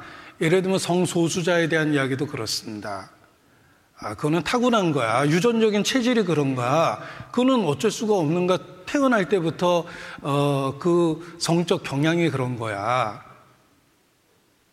그런 논리를 많이 듣고 자랐지만, 성을 결정한 건 하나님의 주권이며, 하나님의 결정에 대해서 인간은 순종해야 된다라는 진리를 붙잡게 됩니다. 저는 어려서 누나들이 많은 상황 속에서 태어났지만 어린 시절 여자처럼 제가 말하고 행동하면 어머니가 엄청 야단쳤습니다. 사내 새끼가 그러면 안 된다라고 우리 어머니가 엄청 야단쳤어요. 그런데 그 말이 맞습니다. 저는 그 어머니의 꾸중 속에서 남자로서의 정체성을 찾았는데 내가 남자로 사는 게 맞습니다. 왜냐하면 내 육체가 남자로 설계되어 있고 남자가 하는 일을 해야지 딱 맞아요. 여자는 가정적인 일에 잘 맞기 때문에 지방이 많고 남자는 바깥 일을 많이 해야 되기 때문에 근육이 많습니다. 그림을 그려보면 금방 압니다. 남자의 골격과 여자의 골격은 전혀 달라요. 그래서 그림 잘못 그리는 사람은 꼭 여자를 남자처럼 그려가지고 공감을 못하게 만들어내는데 해부학적으로 우리는 골격이 다릅니다. 성은 하나님이 주권적으로 선택했고 우리는 그 성에 맞춰서 순종하고 살아야 돼요. 남성이라면 남성답게 살아야 되고 여자라면 여자답게 살아야 되는 것입니다. 잘못된 것에 내가 흔들릴 때도 있었습니다. 성소수자의 의견에 흔들릴 때도 있었습니다. 그러나 말씀이란 기준을 분명히 잡고 무엇이 옳고 그른지를 구별하게 됐습니다. 선악과에 대해서도 그렇습니다. 인간적인 논리에 따라서 또는 철학자의 궤변에 따라서 때로 설득되기도 했습니다. 그렇지. 하나님이 먹으면 죽는 그 위험한 걸 왜 동산 중앙에 만들어놔? 아, 그리고 솔직히 먹을 줄도 알았을 텐데, 먹을 줄도 알았을 텐데, 그걸 먹으면 죽는 걸 왜 동산 중앙에 만들어 놓은 걸까? 그리고 먹을 때 말리 써야지 다 먹고 나서 나타나가지고 먹었냐고 책임지라고 그러면 어떡하는 거야? 인간에게 연약한 의지를 주셨잖아. 유혹이 너무 강하잖아. 그리고 인간이 흔들리는 건 당연한데 뭐 인간성을 포기하라는 뜻이야? 내가 죄를 진게왜 내 탓이야? 타고난 죄성이지. 나도 우기고 싶었습니다. 하나님 앞에 말 대답하고 싶었습니다. 때로는 그 논리가 나한테 잘 맞았어요. 그러나 말씀을 붙잡고 나서 인간에게 준 자유를 철저하게 오용해서 하나님을 대적하게 됐다는 걸 알게 된 거예요. 우리 삶 속에 여러 가지 잘못된 견해에 휩싸일 때가 있습니다. 지옥 형벌에 대해서도 그렇습니다. 시간 속에서 일시적으로 지은 죄를 하나님이 어떻게 영원히 형벌하실까? 난 솔직히 이해할 수 없어. 뭐 그런 논리도 있습니다. 어떤 범죄자도 똑같은 논리로 자기의 억울함을 항변합니다. 내가 그 사람을 죽이는 데는 10분밖에 안 걸렸는데 왜 내가 20년형을 살아야 되냐? 10분 동안 지은 죄를 20년 동안 왜 내가 받아야 되냐? 이렇게 주장하는 살인범의 이야기를 들은 적이 있습니다. 그 논리를 확대해 보면 인간이 신에 대해서 대들 때 그렇게 대들어요. 아니, 시간 속에서 지은 죄를 어떻게 영원히 형벌하냐? 그것도 지옥에서. 음, 신이 잔인한 거 아니냐? 그 악인의 살인자의 논리나 뭐가 다릅니까? 이 세상은 잘못된 것들을 끊임없이 우리에게 제시합니다. 악의 원인이 마치 하나님에게 있는 것처럼 이야기할 때도 있습니다. 아닙니다. 하나님은 잘못된 것에 대해서 우리와 다투십니다. 무엇이 옳고 그른지를 일깨워 주십니다. 이사야서 29장입니다. 이사야서 29장 16절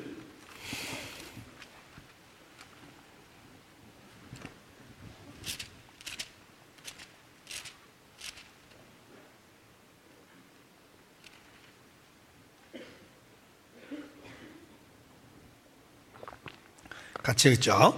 너의 패리함이 심하도다. 토기장이를 어찌 진흙같이 여기겠느냐.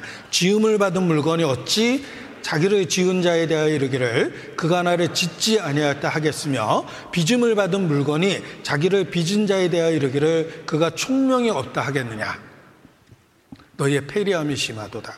인간의 이런 태도가 하나님 앞에 잘못됐다는 걸 확실하게 지적하시는 것입니다. 이사야서 45장입니다. 9절. 이사야서 45장 9절.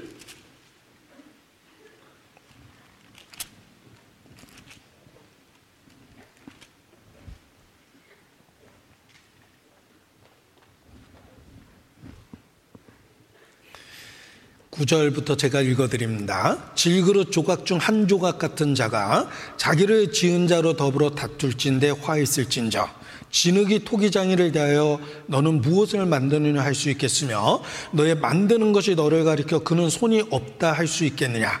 아비에게 묻기를 내가 무엇을 낳느냐? 어미에게 묻기를 내가 무엇을 낳으려고 구로하느냐? 하는 자에게 화가 있을진저.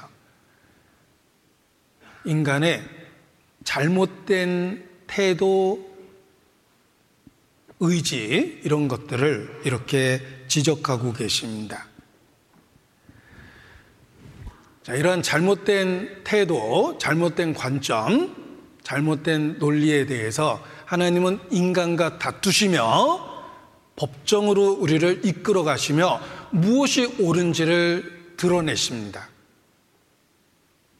결론은 하나님만이 의롭고 옳으십니다. 하나님이 하는 모든 일은 하나님이 하신 모든 일은 올바르고 의롭다라는 결론이 나게 돼 있습니다. 우리의 손에 그 모든 논쟁에 대한 답이 이미 있습니다. 우리의 손에 그 모든 논쟁에 대한 답이 이미 주어져 있습니다. 성경입니다. 하나님이 가라스 때. 하나님은 인간에게 무엇이 참이고 무엇이 진리이며 무엇이 올바른지를 이미 말씀을 통해서 선언하셨습니다. 논쟁할 필요가 없습니다. 말씀이 답이에요.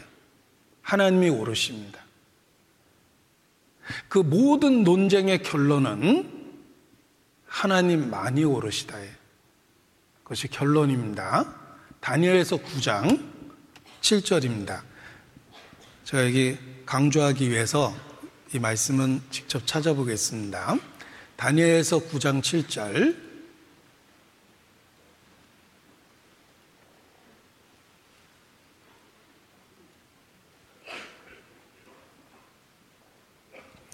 주여 공의는 주께로 돌아가고 수욕은 우리 얼굴로 돌아옴이 오늘날과 같아서 그렇습니다.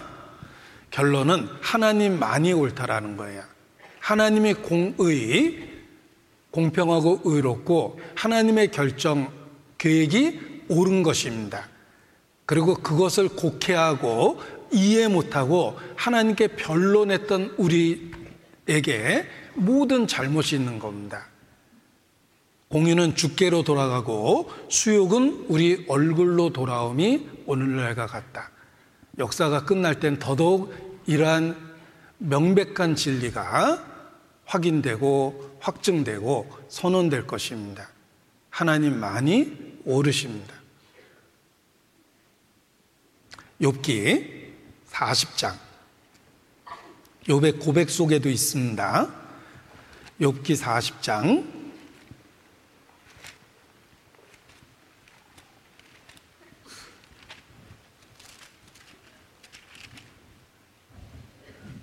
1절부터 제가 읽어 드립니다. 여호와께서 또 요백에 말씀하여 가라스되 변박하는 자가 전능자와 다투겠느냐 하나님과 변론하는 자는 대답할지니라 욥이 여호와께 대답하여 가로되 나는 미쳐 나오니 무엇이라 죽게 대답하리이까 손으로 내 입을 가릴 뿐이로소이다 자, 누가 하나님과 변론하고 변박하겠습니까? 감히 전능자와 변박하고 변론하겠습니까? 하나님의 지혜가 부족하겠습니까? 능력이 부족하겠습니까? 설마 피조물보다 생각이 부족해서 하나님이 그 일을 그렇게 하셨겠습니까? 그걸 이해 못하고 마치 하나님이 잘못된 것처럼 말하고 행동하는 태도가 잘못됐다는 거예요. 욥은 마침내 회개합니다. 나는 미쳐 나오니 무엇이라 죽게 대답하리이까 손으로 내 입을 가릴 뿐이로소이다. 내가 한두 번 말할사온즉 다시는 더하지도 아니하겠고 대답지도 아니하겠나이다. 자기가 얼마나 이치에 어긋난 잘못된 말과 행동을 했는지 비로소 깨달았습니다. 42장 1절. 42장 1절. 요비 여호와께 대답하여 가로되 주께서는 무소불능하시오며 무슨 경영이든지 못 이루실 것이 없는 줄 아오니 무지한 말로 이치를 가리우는 자가 누구이니까? 내가 스스로 깨달을 수 없는 일을 말하였고 스스로 알 수 없고 헤아리기 어려운 일을 말하였나이다 6절 같이 읽자 그러므로 내가 스스로 안하고 티끌과 제 가운데서 회개하나이다 우리가 모든 일이 다 드러나고 역사가 끝이 났을 때 공인은 죽게 돌아가고 잘못 생각했던 수욕은 인간의 몫이 됩니다. 우리도 욥처럼 그렇게 고백하게 될 거예요. 내가 내 손으로 내 입을 가릴 뿐이니이다. 내가 무지하여 역사 속에서 내가 주의 섭리에 대해서 이런저런 논, 논박을 하였나이다. 내가 제 가운데 앉아서 회개하며 내 손으로 내 입을 가릴 뿐이니이다. 주께서만 오르시니이다. 라는 결론이 나게 돼 있습니다.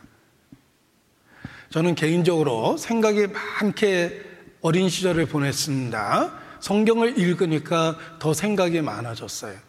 하나님이 하시는 일에 대해서 이해할 수가 없었습니다. 그런데 어느 날 하나님만이 옳다라는 당연한 진리를 깨달았습니다. 더 이상의 혼란은 없고 의문은 없습니다. 단지 말씀에 뭐라고 되어 있는지 살펴보기 시작했고 그것이 답이라는 걸 알게 됐어요. 하나님만 오르시기 때문에 그렇습니다. 내 삶 속에서 일어나는 일들도 그렇습니다. 설명할 수도 없고 이해할 수도 없고 그렇지만 분명한 것은 하나님이 결정하신 거면 오르신 거예요. 그럴 만한 이유가 있는 거예요. 심지어는 나의 죽음을 결정하셨다 하더라도 하나님이 결정하셨으면 그건 틀림없이 최선일 거예요. 심지어 나의 죽음을 결정할다 하셨다 하더라도 하나님이 결정하셨으면 그것은 틀림없이 내게 있어서도 최선일 거예요. 왜냐하면 하나님의 결정은 늘 옳기 때문에 그렇습니다. 로마서 3장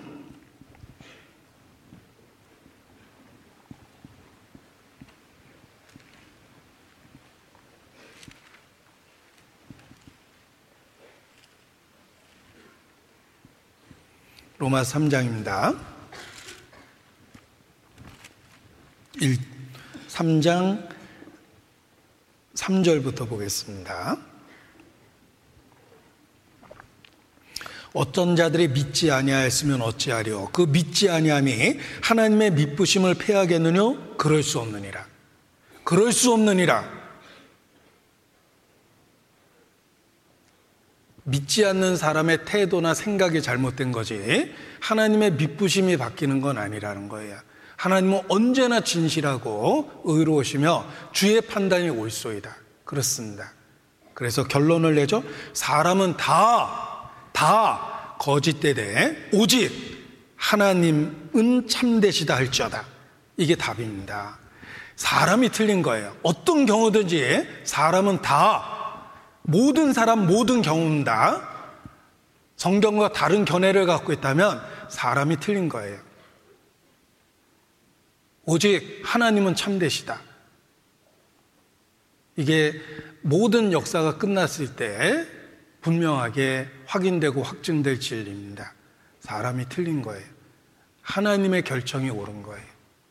사람은 다, 이 다라는 말이 중요해요. 모든 사람, 모든 경우, 모든 논쟁이 다 그렇습니다. 하나님만, 오직 하나님은 의로우십니다. 성경에 답이 있는 거예요. 모든 삶에 대한 답이 있는 거예요. 기준이 있는 거예요. 바뀌지 않는 답이 성경에 있는 겁니다. 그래서 혼란에서 벗어날 수 있는 것입니다. 우리 개인의 삶에 있어서도 그러하다고 표현을 했습니다. 내 인생에 하나님이 결정하신 일이 있다면 내가 과정 속에서 이해를 못하는 거지. 결론적으로는 하나님은 내게 최선의 결정을 하신 겁니다. 우리 찬송 가사에도 있습니다. 주님이 뜻하신 일 헤아리기 어렵더라도 언제나 주뜻 안에 내가 있음을 믿노라 주님이 뜻하신 일 헤아리기 어렵더라도 내가 부족하고 내가 짧고 내가 연약하기 때문에 주님 뜻이 이해가 안 되는 것 뿐이지 결론적으로는 하나님이 결정하셨다면 그건 옳은 거예요. 야곱은 어, 요셉은 믿음의 사람입니다. 그는 형제들에 의하여 팔려서 노예가 됐습니다. 그리고 누명을 쓰고 그는 하나님에 대한 거룩을 정, 거룩을 지켰는데 구별하는 삶을 지켰는데 결과는 감옥에 갔어요. 누명을 쓰고 2년 동안 감옥에 있었어요. 마음의 시험을 받았을 겁니다. 왜냐하면 올바른 걸 선택한 결과가 감옥이었기 때문에 그렇습니다. 그러나 하나님의 결정은 항상 옳습니다. 2년 동안 애굽의 총리가 될 수 있는 훈련이 된 거예요. 그리고 감옥에 갔기 때문에 총리가 될 수 있는 계기가 생깁니다. 하나님의 결정은 항상 옳은 거예요. 우상에게 절하지 않겠다고 결정한 다니엘의 세 친구는 결과적으로 풀무불에 던져졌습니다. 풀무불에 던져졌어요. 풀무불에 던져지기 직전에 구원을 해주신 게 아니라 그냥 풀무불에 던져졌어요. 그 뜨거운 물에 던져지는 순간에 마음의 시험도 받았을 거예요. 어, 우리의 결정이 잘못된 걸까? 그러나 불 속에서 불에 타지 않고 하나님의 아들의 보호를 받게 됩니다.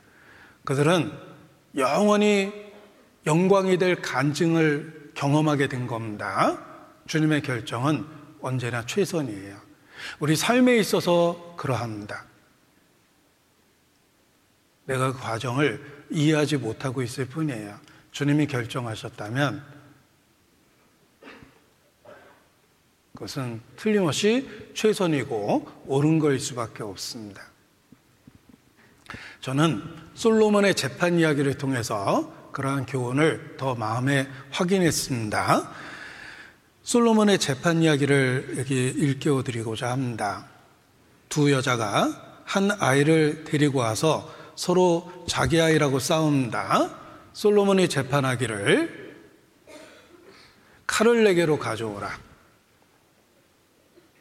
아이를 반으로 잘라 나눠주라고 이야기를 합니다. 만약 이 순간까지 제가 그 재판 석상을 지켜보다가 그 결정을 듣고 화가 났어요. 아니, 애를 자르라고? 국립과학수사연구소 유전자 감식이라도 해야지. 어? 주변 사람들에게 누가 누가 친엄마인지 확인하고 좀 어, 조사도 해봐야지. 아니 저렇게 무식한 결론을 내려 애를 자르라고? 야 다윗이 아들 참 잘 뒀다. 어? 내가 저 어린애 왕으로 세울 때부터 내가 알아봤어. 그 순간에 제가 분노하고 분노하고 그 자리를 뛰쳐나갔습니다. 그리고 안티 솔로몬이 됐어요. 응? 평생 솔로몬을 대적하는데 인생을 바쳤습니다. 내가 현장에 있었잖아. 솔로몬 무식한 재판하는 거 봤어? 애를 자르라고 그러대? 내가 분명히 들었어. 그거 이해할 수 있어? 그런데 그 뒷이야기가 있죠. 솔로몬은 위기 속에 진정한 사랑이 누구에게 있는지 드러날 걸 알고 있었던 거예요. 솔로몬은 신의 지혜, 하나님의 지혜를 갖고 있었습니다. 과정 속에서 내가 봤다면 분노했을 거예요. 우리는 역사라는 과정 속에 있습니다. 하나님이 계획하시고 진행하는 일이 내게 이해가 안 될 수도 있어요. 우리는 역사 속에 있고 과정 속에 있어요. 믿지 아니하는 자가 있다고 하나님의 믿부심이 패하겠느냐? 그럴 수 없느니라. 사람이 다 거짓된 거예요. 사람이 잘못 생각하는 거예요. 결론은 오직 하나님은 참되시다. 옳으시다. 의로우시다. 공의는 죽게 돌아갑니다. 그리고 잘못 생각했던 수욕은 우리에게 돌아오는 거예요. 지옥으로 떨어지는 사람도 자기가 억울하다고 절대 부르짖지 않습니다. 상황을 다 보니까 자기가 지옥 가는 게 당연한 거예요. 모든 상황이 드러났을 때, 아, 주께서 저에 대해서 판정하신 그 판결이 옳으시군요. 내가 어리석었군요. 울부짖고 영원한 형벌을 받으며 자기를 저주할 거예요. 기억해야 됩니다. 하나님만 오르십니다. 모든 악은 사람 쪽에 있는 거고 하나님이 오르신 겁니다. 그것이 결론이라는 거예요.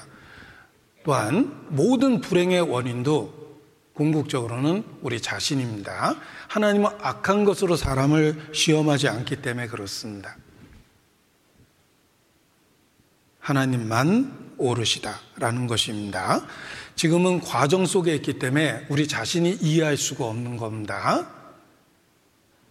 우리는 과정 속에 있어요. 그래서 내가 영혼의 구원을 받고 죄의 형벌로부터 구원을 받았지만 나는 아직 과정 속에 있기 때문에 내 속에 죄성이 있고 내가 믿는 구세주에 대한 반역의 의지가 내 마음 깊은 곳에 아직도 있고 활동성을 갖고 있습니다. 우리는 아직 과정 속에 있기 때문에 그래요. 내가 예수님을 믿고 구원의 확신을 얻은 이후에 신앙생활 하면서 정말 고통스럽고 곤욕스러웠던 것은 내가 믿는 주님에 대한 반역의 의지가 내 속에 아직 있다라는 거예요. 나는 그 놀라운 사랑 앞에서도 늘 감동하는 건 아닙니다. 열의 아홉은 늘 듣던 얘기처럼 들어요.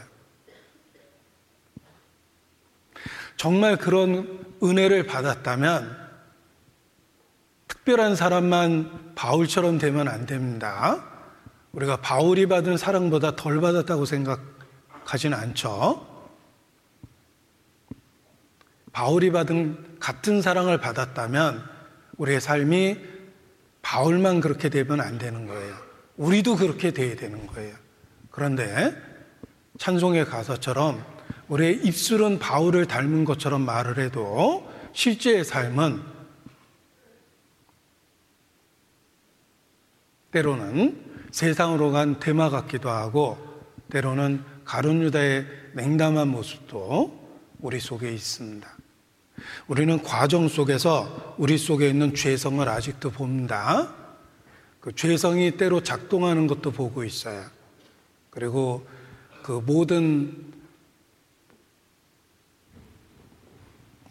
잘못된 상황, 우리 속에 있는 반역에 대한 의지나 아직도 활동성을 띠고 있는 죄성 때문에 우리의 삶에 이런저런 어려움과 고통과 슬픔이 있다고 생각합니다.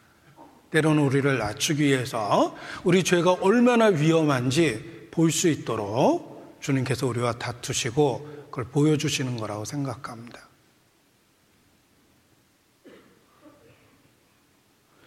에레미야 2장입니다. 아까 본문이라고 했던 에레미야 2장 19절입니다. 17절입니다. 17절.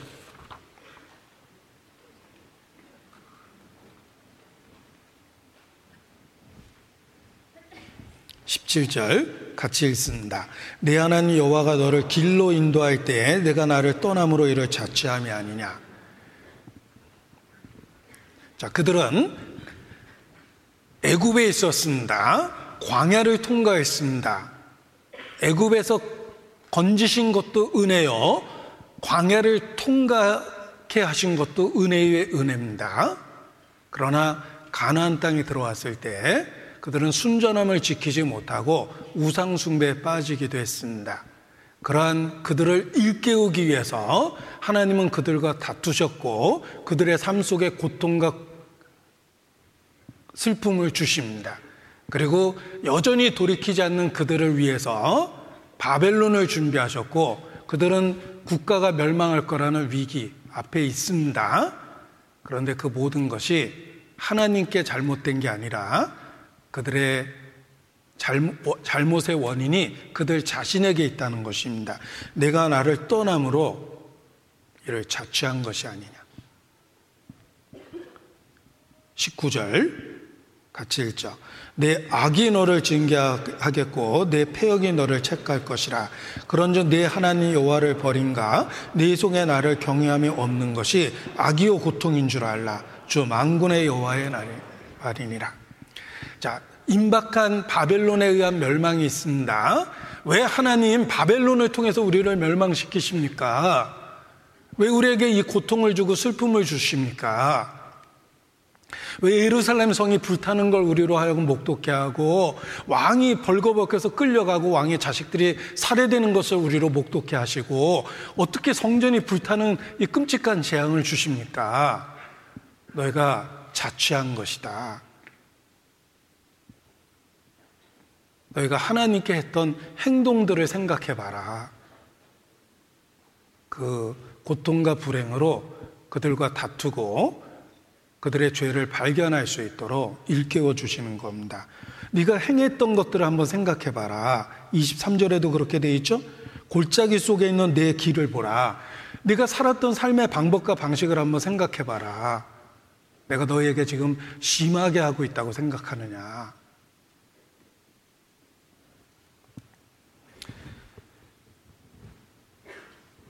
슬픔의 시간, 어둠의 시간, 고통의 시간, 그때 자기 자신을 돌아보면 그 모든 원인이 자기 자신에게 있다라는 것을 발견하게 됩니다.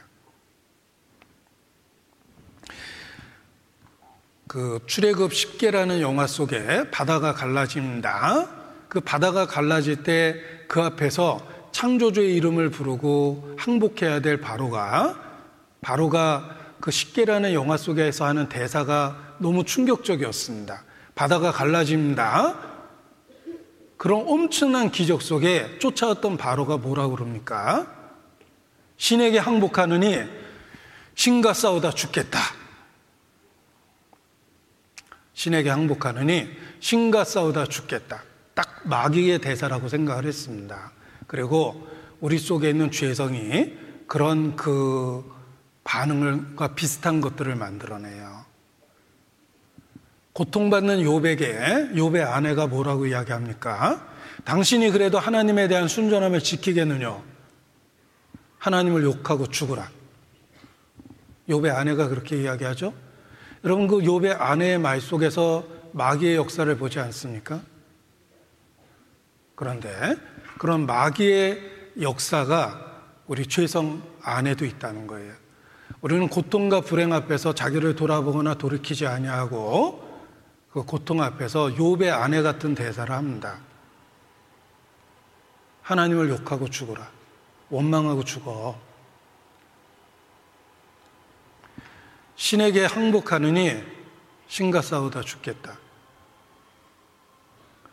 그 요나가 끊임없이 하나님께 말 대답하고 있는데 우리 안에도 그 비슷한 모습이 그대로 있다는 것입니다.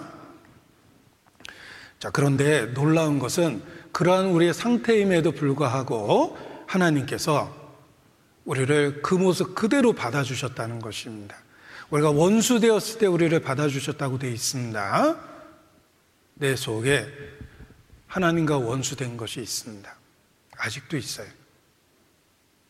우리가 아직 죄인 되었을 때 그리스도께서 우리를 사랑하셨어요.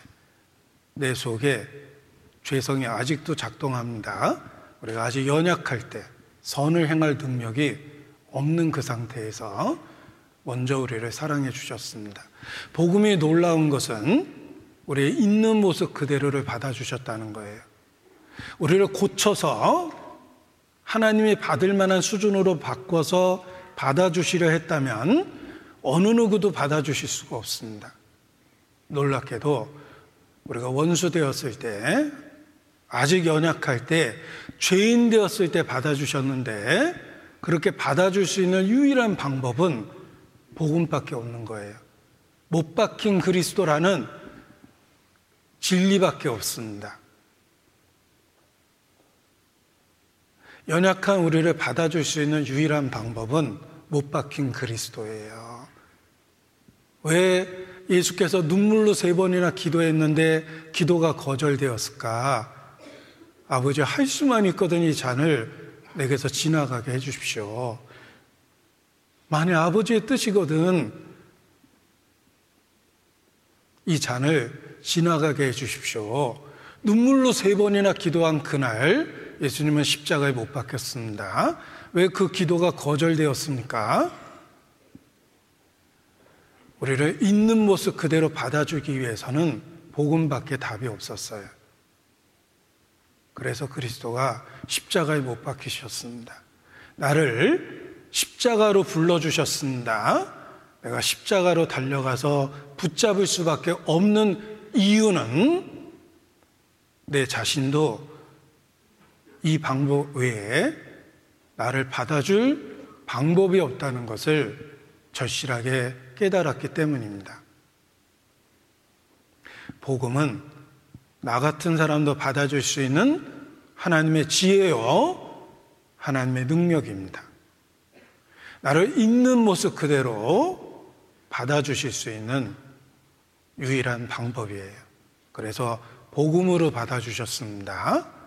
복음은 우리에게 반역의 의지가 있는 우리에게 그럼에도 불구하고 우리를 받아주시겠다는 하나님의 마음을 보여줍니다.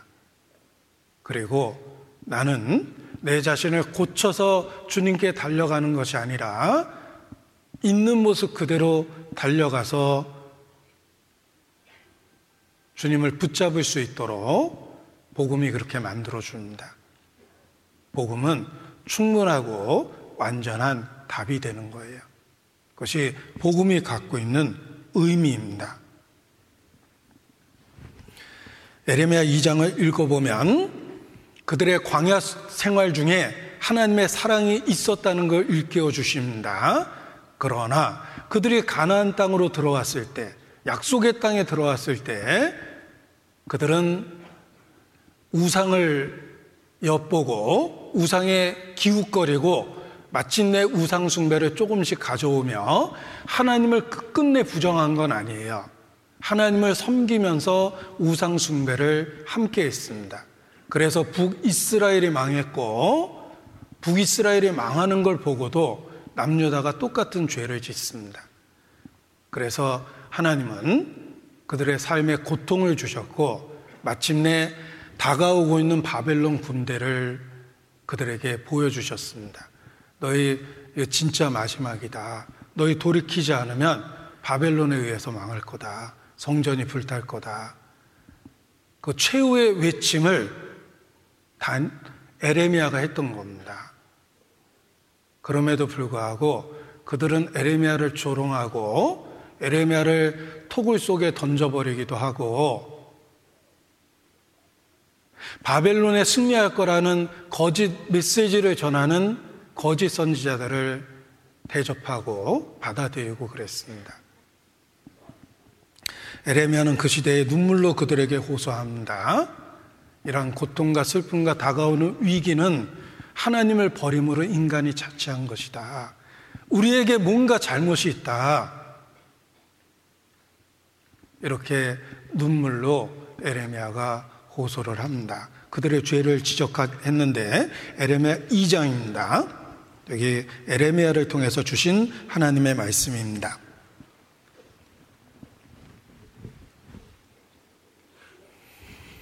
13절 13절 같이 읽죠.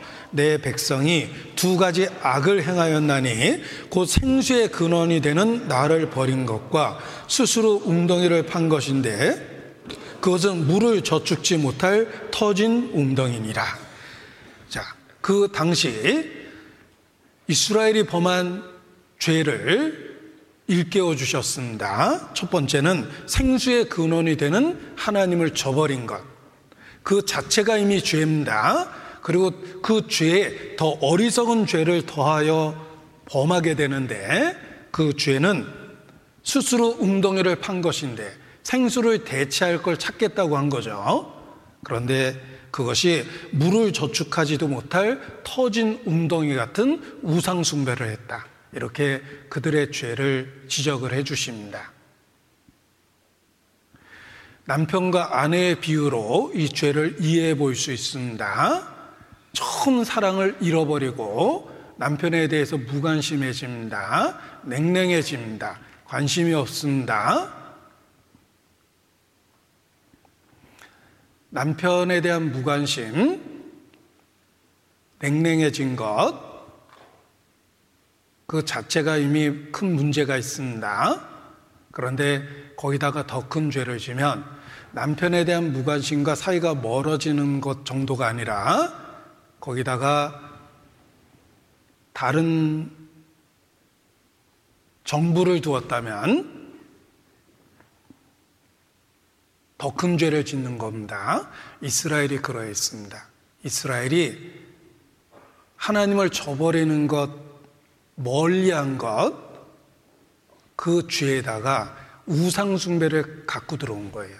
그러니까 죄에다가 더 큰 죄를 지게 된 겁니다. 제가 남편 아내로 비유했는데 관계를 바꿔도 마찬가지입니다. 건신적인 아내에 대한 남편의 애정이 없어집니다.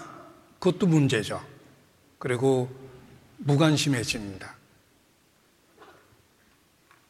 거기다가 더 큰 죄를 지면 처음에는 무관심과 냉랭해지고 사이가 멀어지는 건데 더 큰 죄를 지면 이제 딴 여자를 두는 겁니다.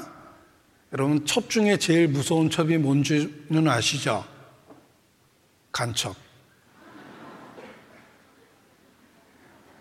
제가 왜 이렇게 이상한 얘기를 하죠? 네. 아, 참. 네. 조는 사람을 본 것 같아요, 제가. 네. 조는 사람이 이렇게 눈에 딱 들어오면 갑자기 저도 모르게 제가 어, 이상한 이야기를 합니다. 네.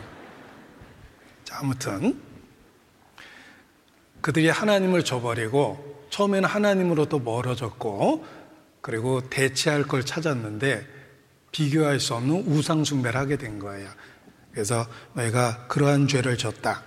자, 그러나 하나님은 그들과 다투셨습니다. 그들을 포기하지 않고 그들이 잘못된 것을 드러내시기 위해서 그들에게 고통을 주고 슬픔을 주고 그리고 다가오는 그 바벨론 군대라는 그 위기를 주십니다.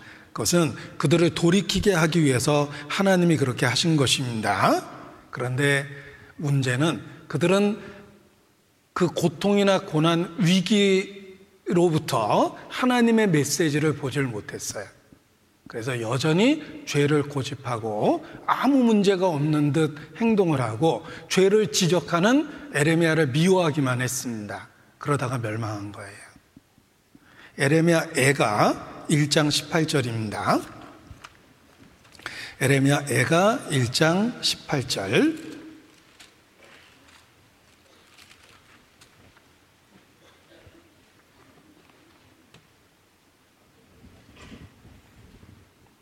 여호와는 의로우시도다. 내가 여호와의 명령을 거역하였도다.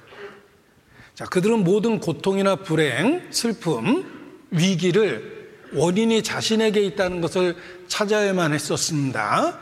그런데 자신들의 죄를 인정하지 않았습니다. 그래서 마침내 심판이 집행이 된 겁니다. 에레미야는 슬픔을 갖고 그들의 잘못된 걸 지적하고 있어요. 하나님이 의로우신 거다. 그리고 너희가 잘못됐기 때문에 이와 같은 위기가 생겼고 그 위기가 다가오고 있는 거다. 여호와는 의로우시도다. 하나님의 결정은 항상 의롭다라는 거예요. 그가 오죽했으면 성전이 불타게 하셨을까? 오죽했으면 선택된 민족을 바벨론에 끌고 가게 하셨을까? 오죽했으면 그들의 왕이 눈이 뽑히고 끌려가는 모습을 보게 했을까? 우리가 하나님의 명령을 거역한 거다. 이게 에레미야의 메시지예요. 그런데 불행하게도 그들은 그 메시지를 받아들이질 못했어요. 그래서 심판이 집행된 겁니다. 하나님이 우리와 다투실 때 우리에게 뭔가 잘못된 것이 있는지를 살펴봐야 됩니다. 그리고 그 죄를 하나님 앞에 자백하고 버리는 것이 마땅합니다. 그런데 인간이 어리석은 것은 하나님이 우리와 다투시고 불행과 고통과 슬픔을 통해서 우리의 죄를 지적하시며 자신을 돌아보도록 압박하실 때에 그 고통과 사건 속에서도 자기를 돌아보지 못하며 자신의 행동과 태도를 바꾸지 않는 것입니다. 그것이 어리석은 거예요. 그래서 심판이 집행되는 겁니다. 형벌이 가중되는 것입니다. 에레미야 2장 30절을 보겠습니다. 에레미야 2장 30절.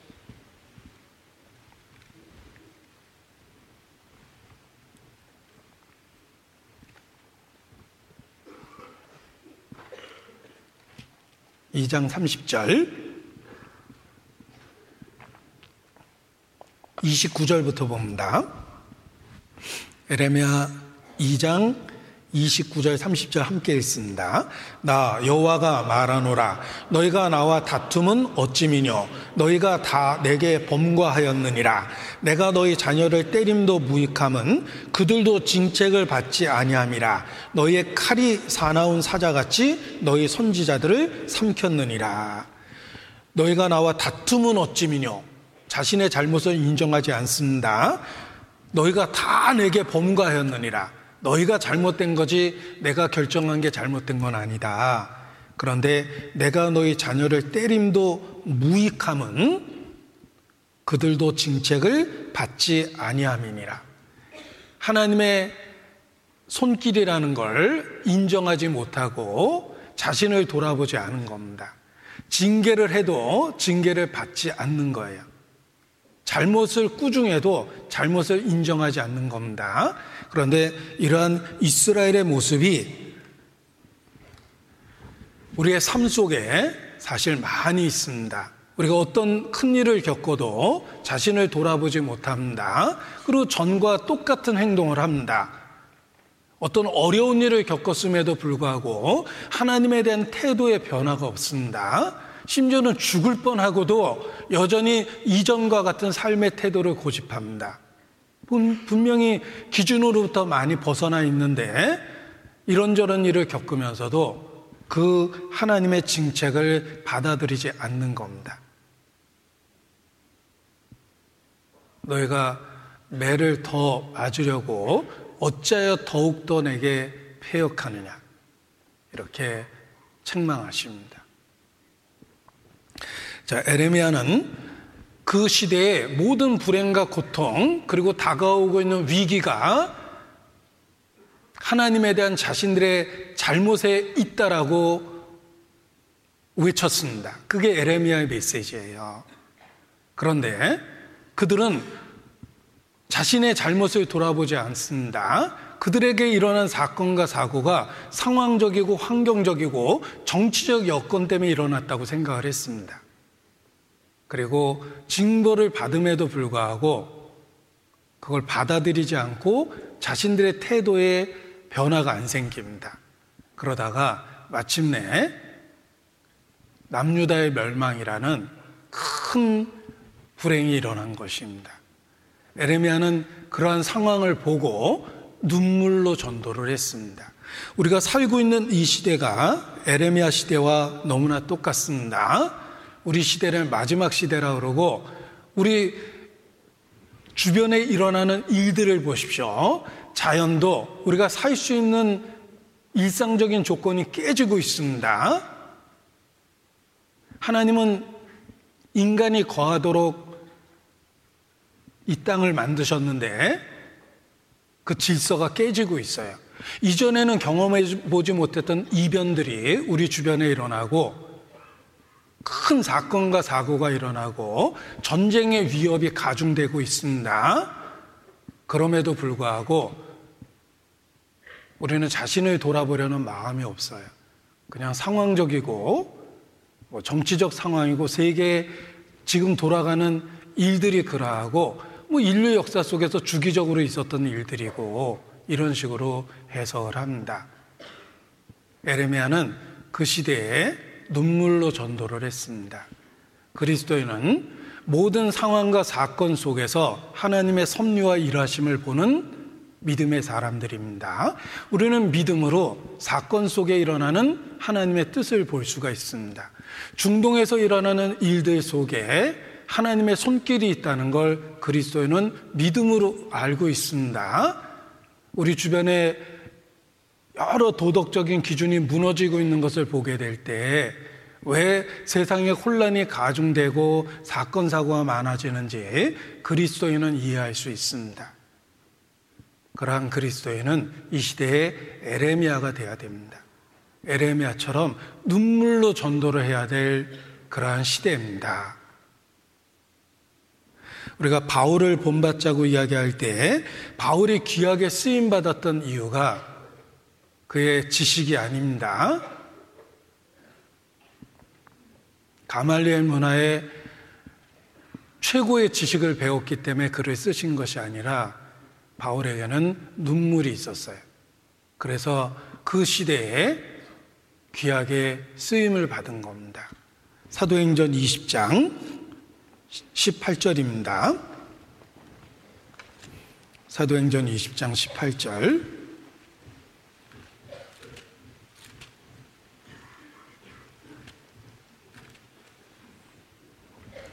(18절)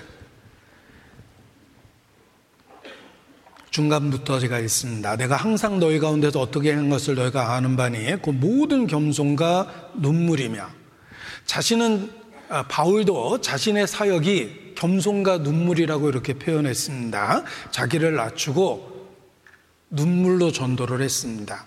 고린도서를 기록할 때도 내가 큰 환란과 애통하는 마음이 있어 많은 눈물로 너희에게 이것을 썼다. 고린도 전후서는 눈물로 쓴 편지예요. 내가 눈물로 너에게 이것을 썼다. 빌립보 성도들을 위해서도 바울은 말합니다.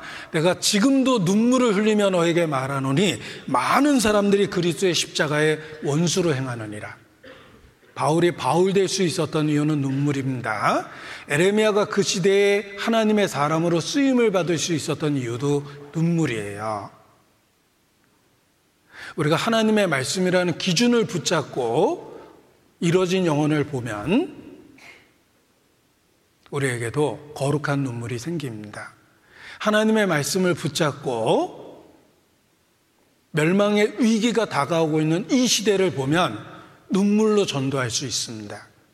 에레미야가 그 시대에 눈물의 선지자가 된 것처럼 모든 그리스도인은 이 시대에 눈물로 우리가 믿고 있는 복음을 전해야 됩니다.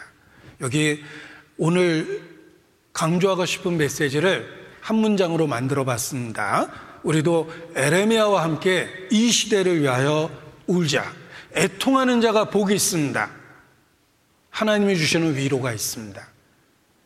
우리 주변에 일어나는 일들이 그리스도의 마음을 갖고 보면 눈물 나게 만드는 일들입니다. 우리가 이 시대의 에레미야와 같이 눈물로 이뤄진 영혼을 대하고 이 시대를 눈물로 살아내야 된다고 생각합니다. 기도하시겠습니다. 아버지 하나님, 연약한 우리의 상태를 고백하고 죽은 자를 살리시는 그 능력, 그 은혜를 사모하고 의지합니다. 주의 권능으로 붙잡아 주시고 부활의 능력으로 함께 해 주셔서 주의 용사로 살 수 있도록 주님 붙잡아 주시기를 기도합니다. 2024년 새로운 마음으로 다니엘처럼 하나님 뜻 가운데 살기로 결심하고 결단하는 결심으로 시작하며 그 결심을 이룰 수 있도록 주의 능력과 은혜로 함께 해 주시기를 주님께 간구합니다. 2박 3일에 2024년 동계 수양회를 축복해 주셔서 우리 모두 이 시대에 에레미아가 될 수 있도록 우리 삶 가운데 함께 해 주시기를 주님께 기도합니다. 고마우신 우리 구주 예수님 이름으로 기도합니다. 아멘.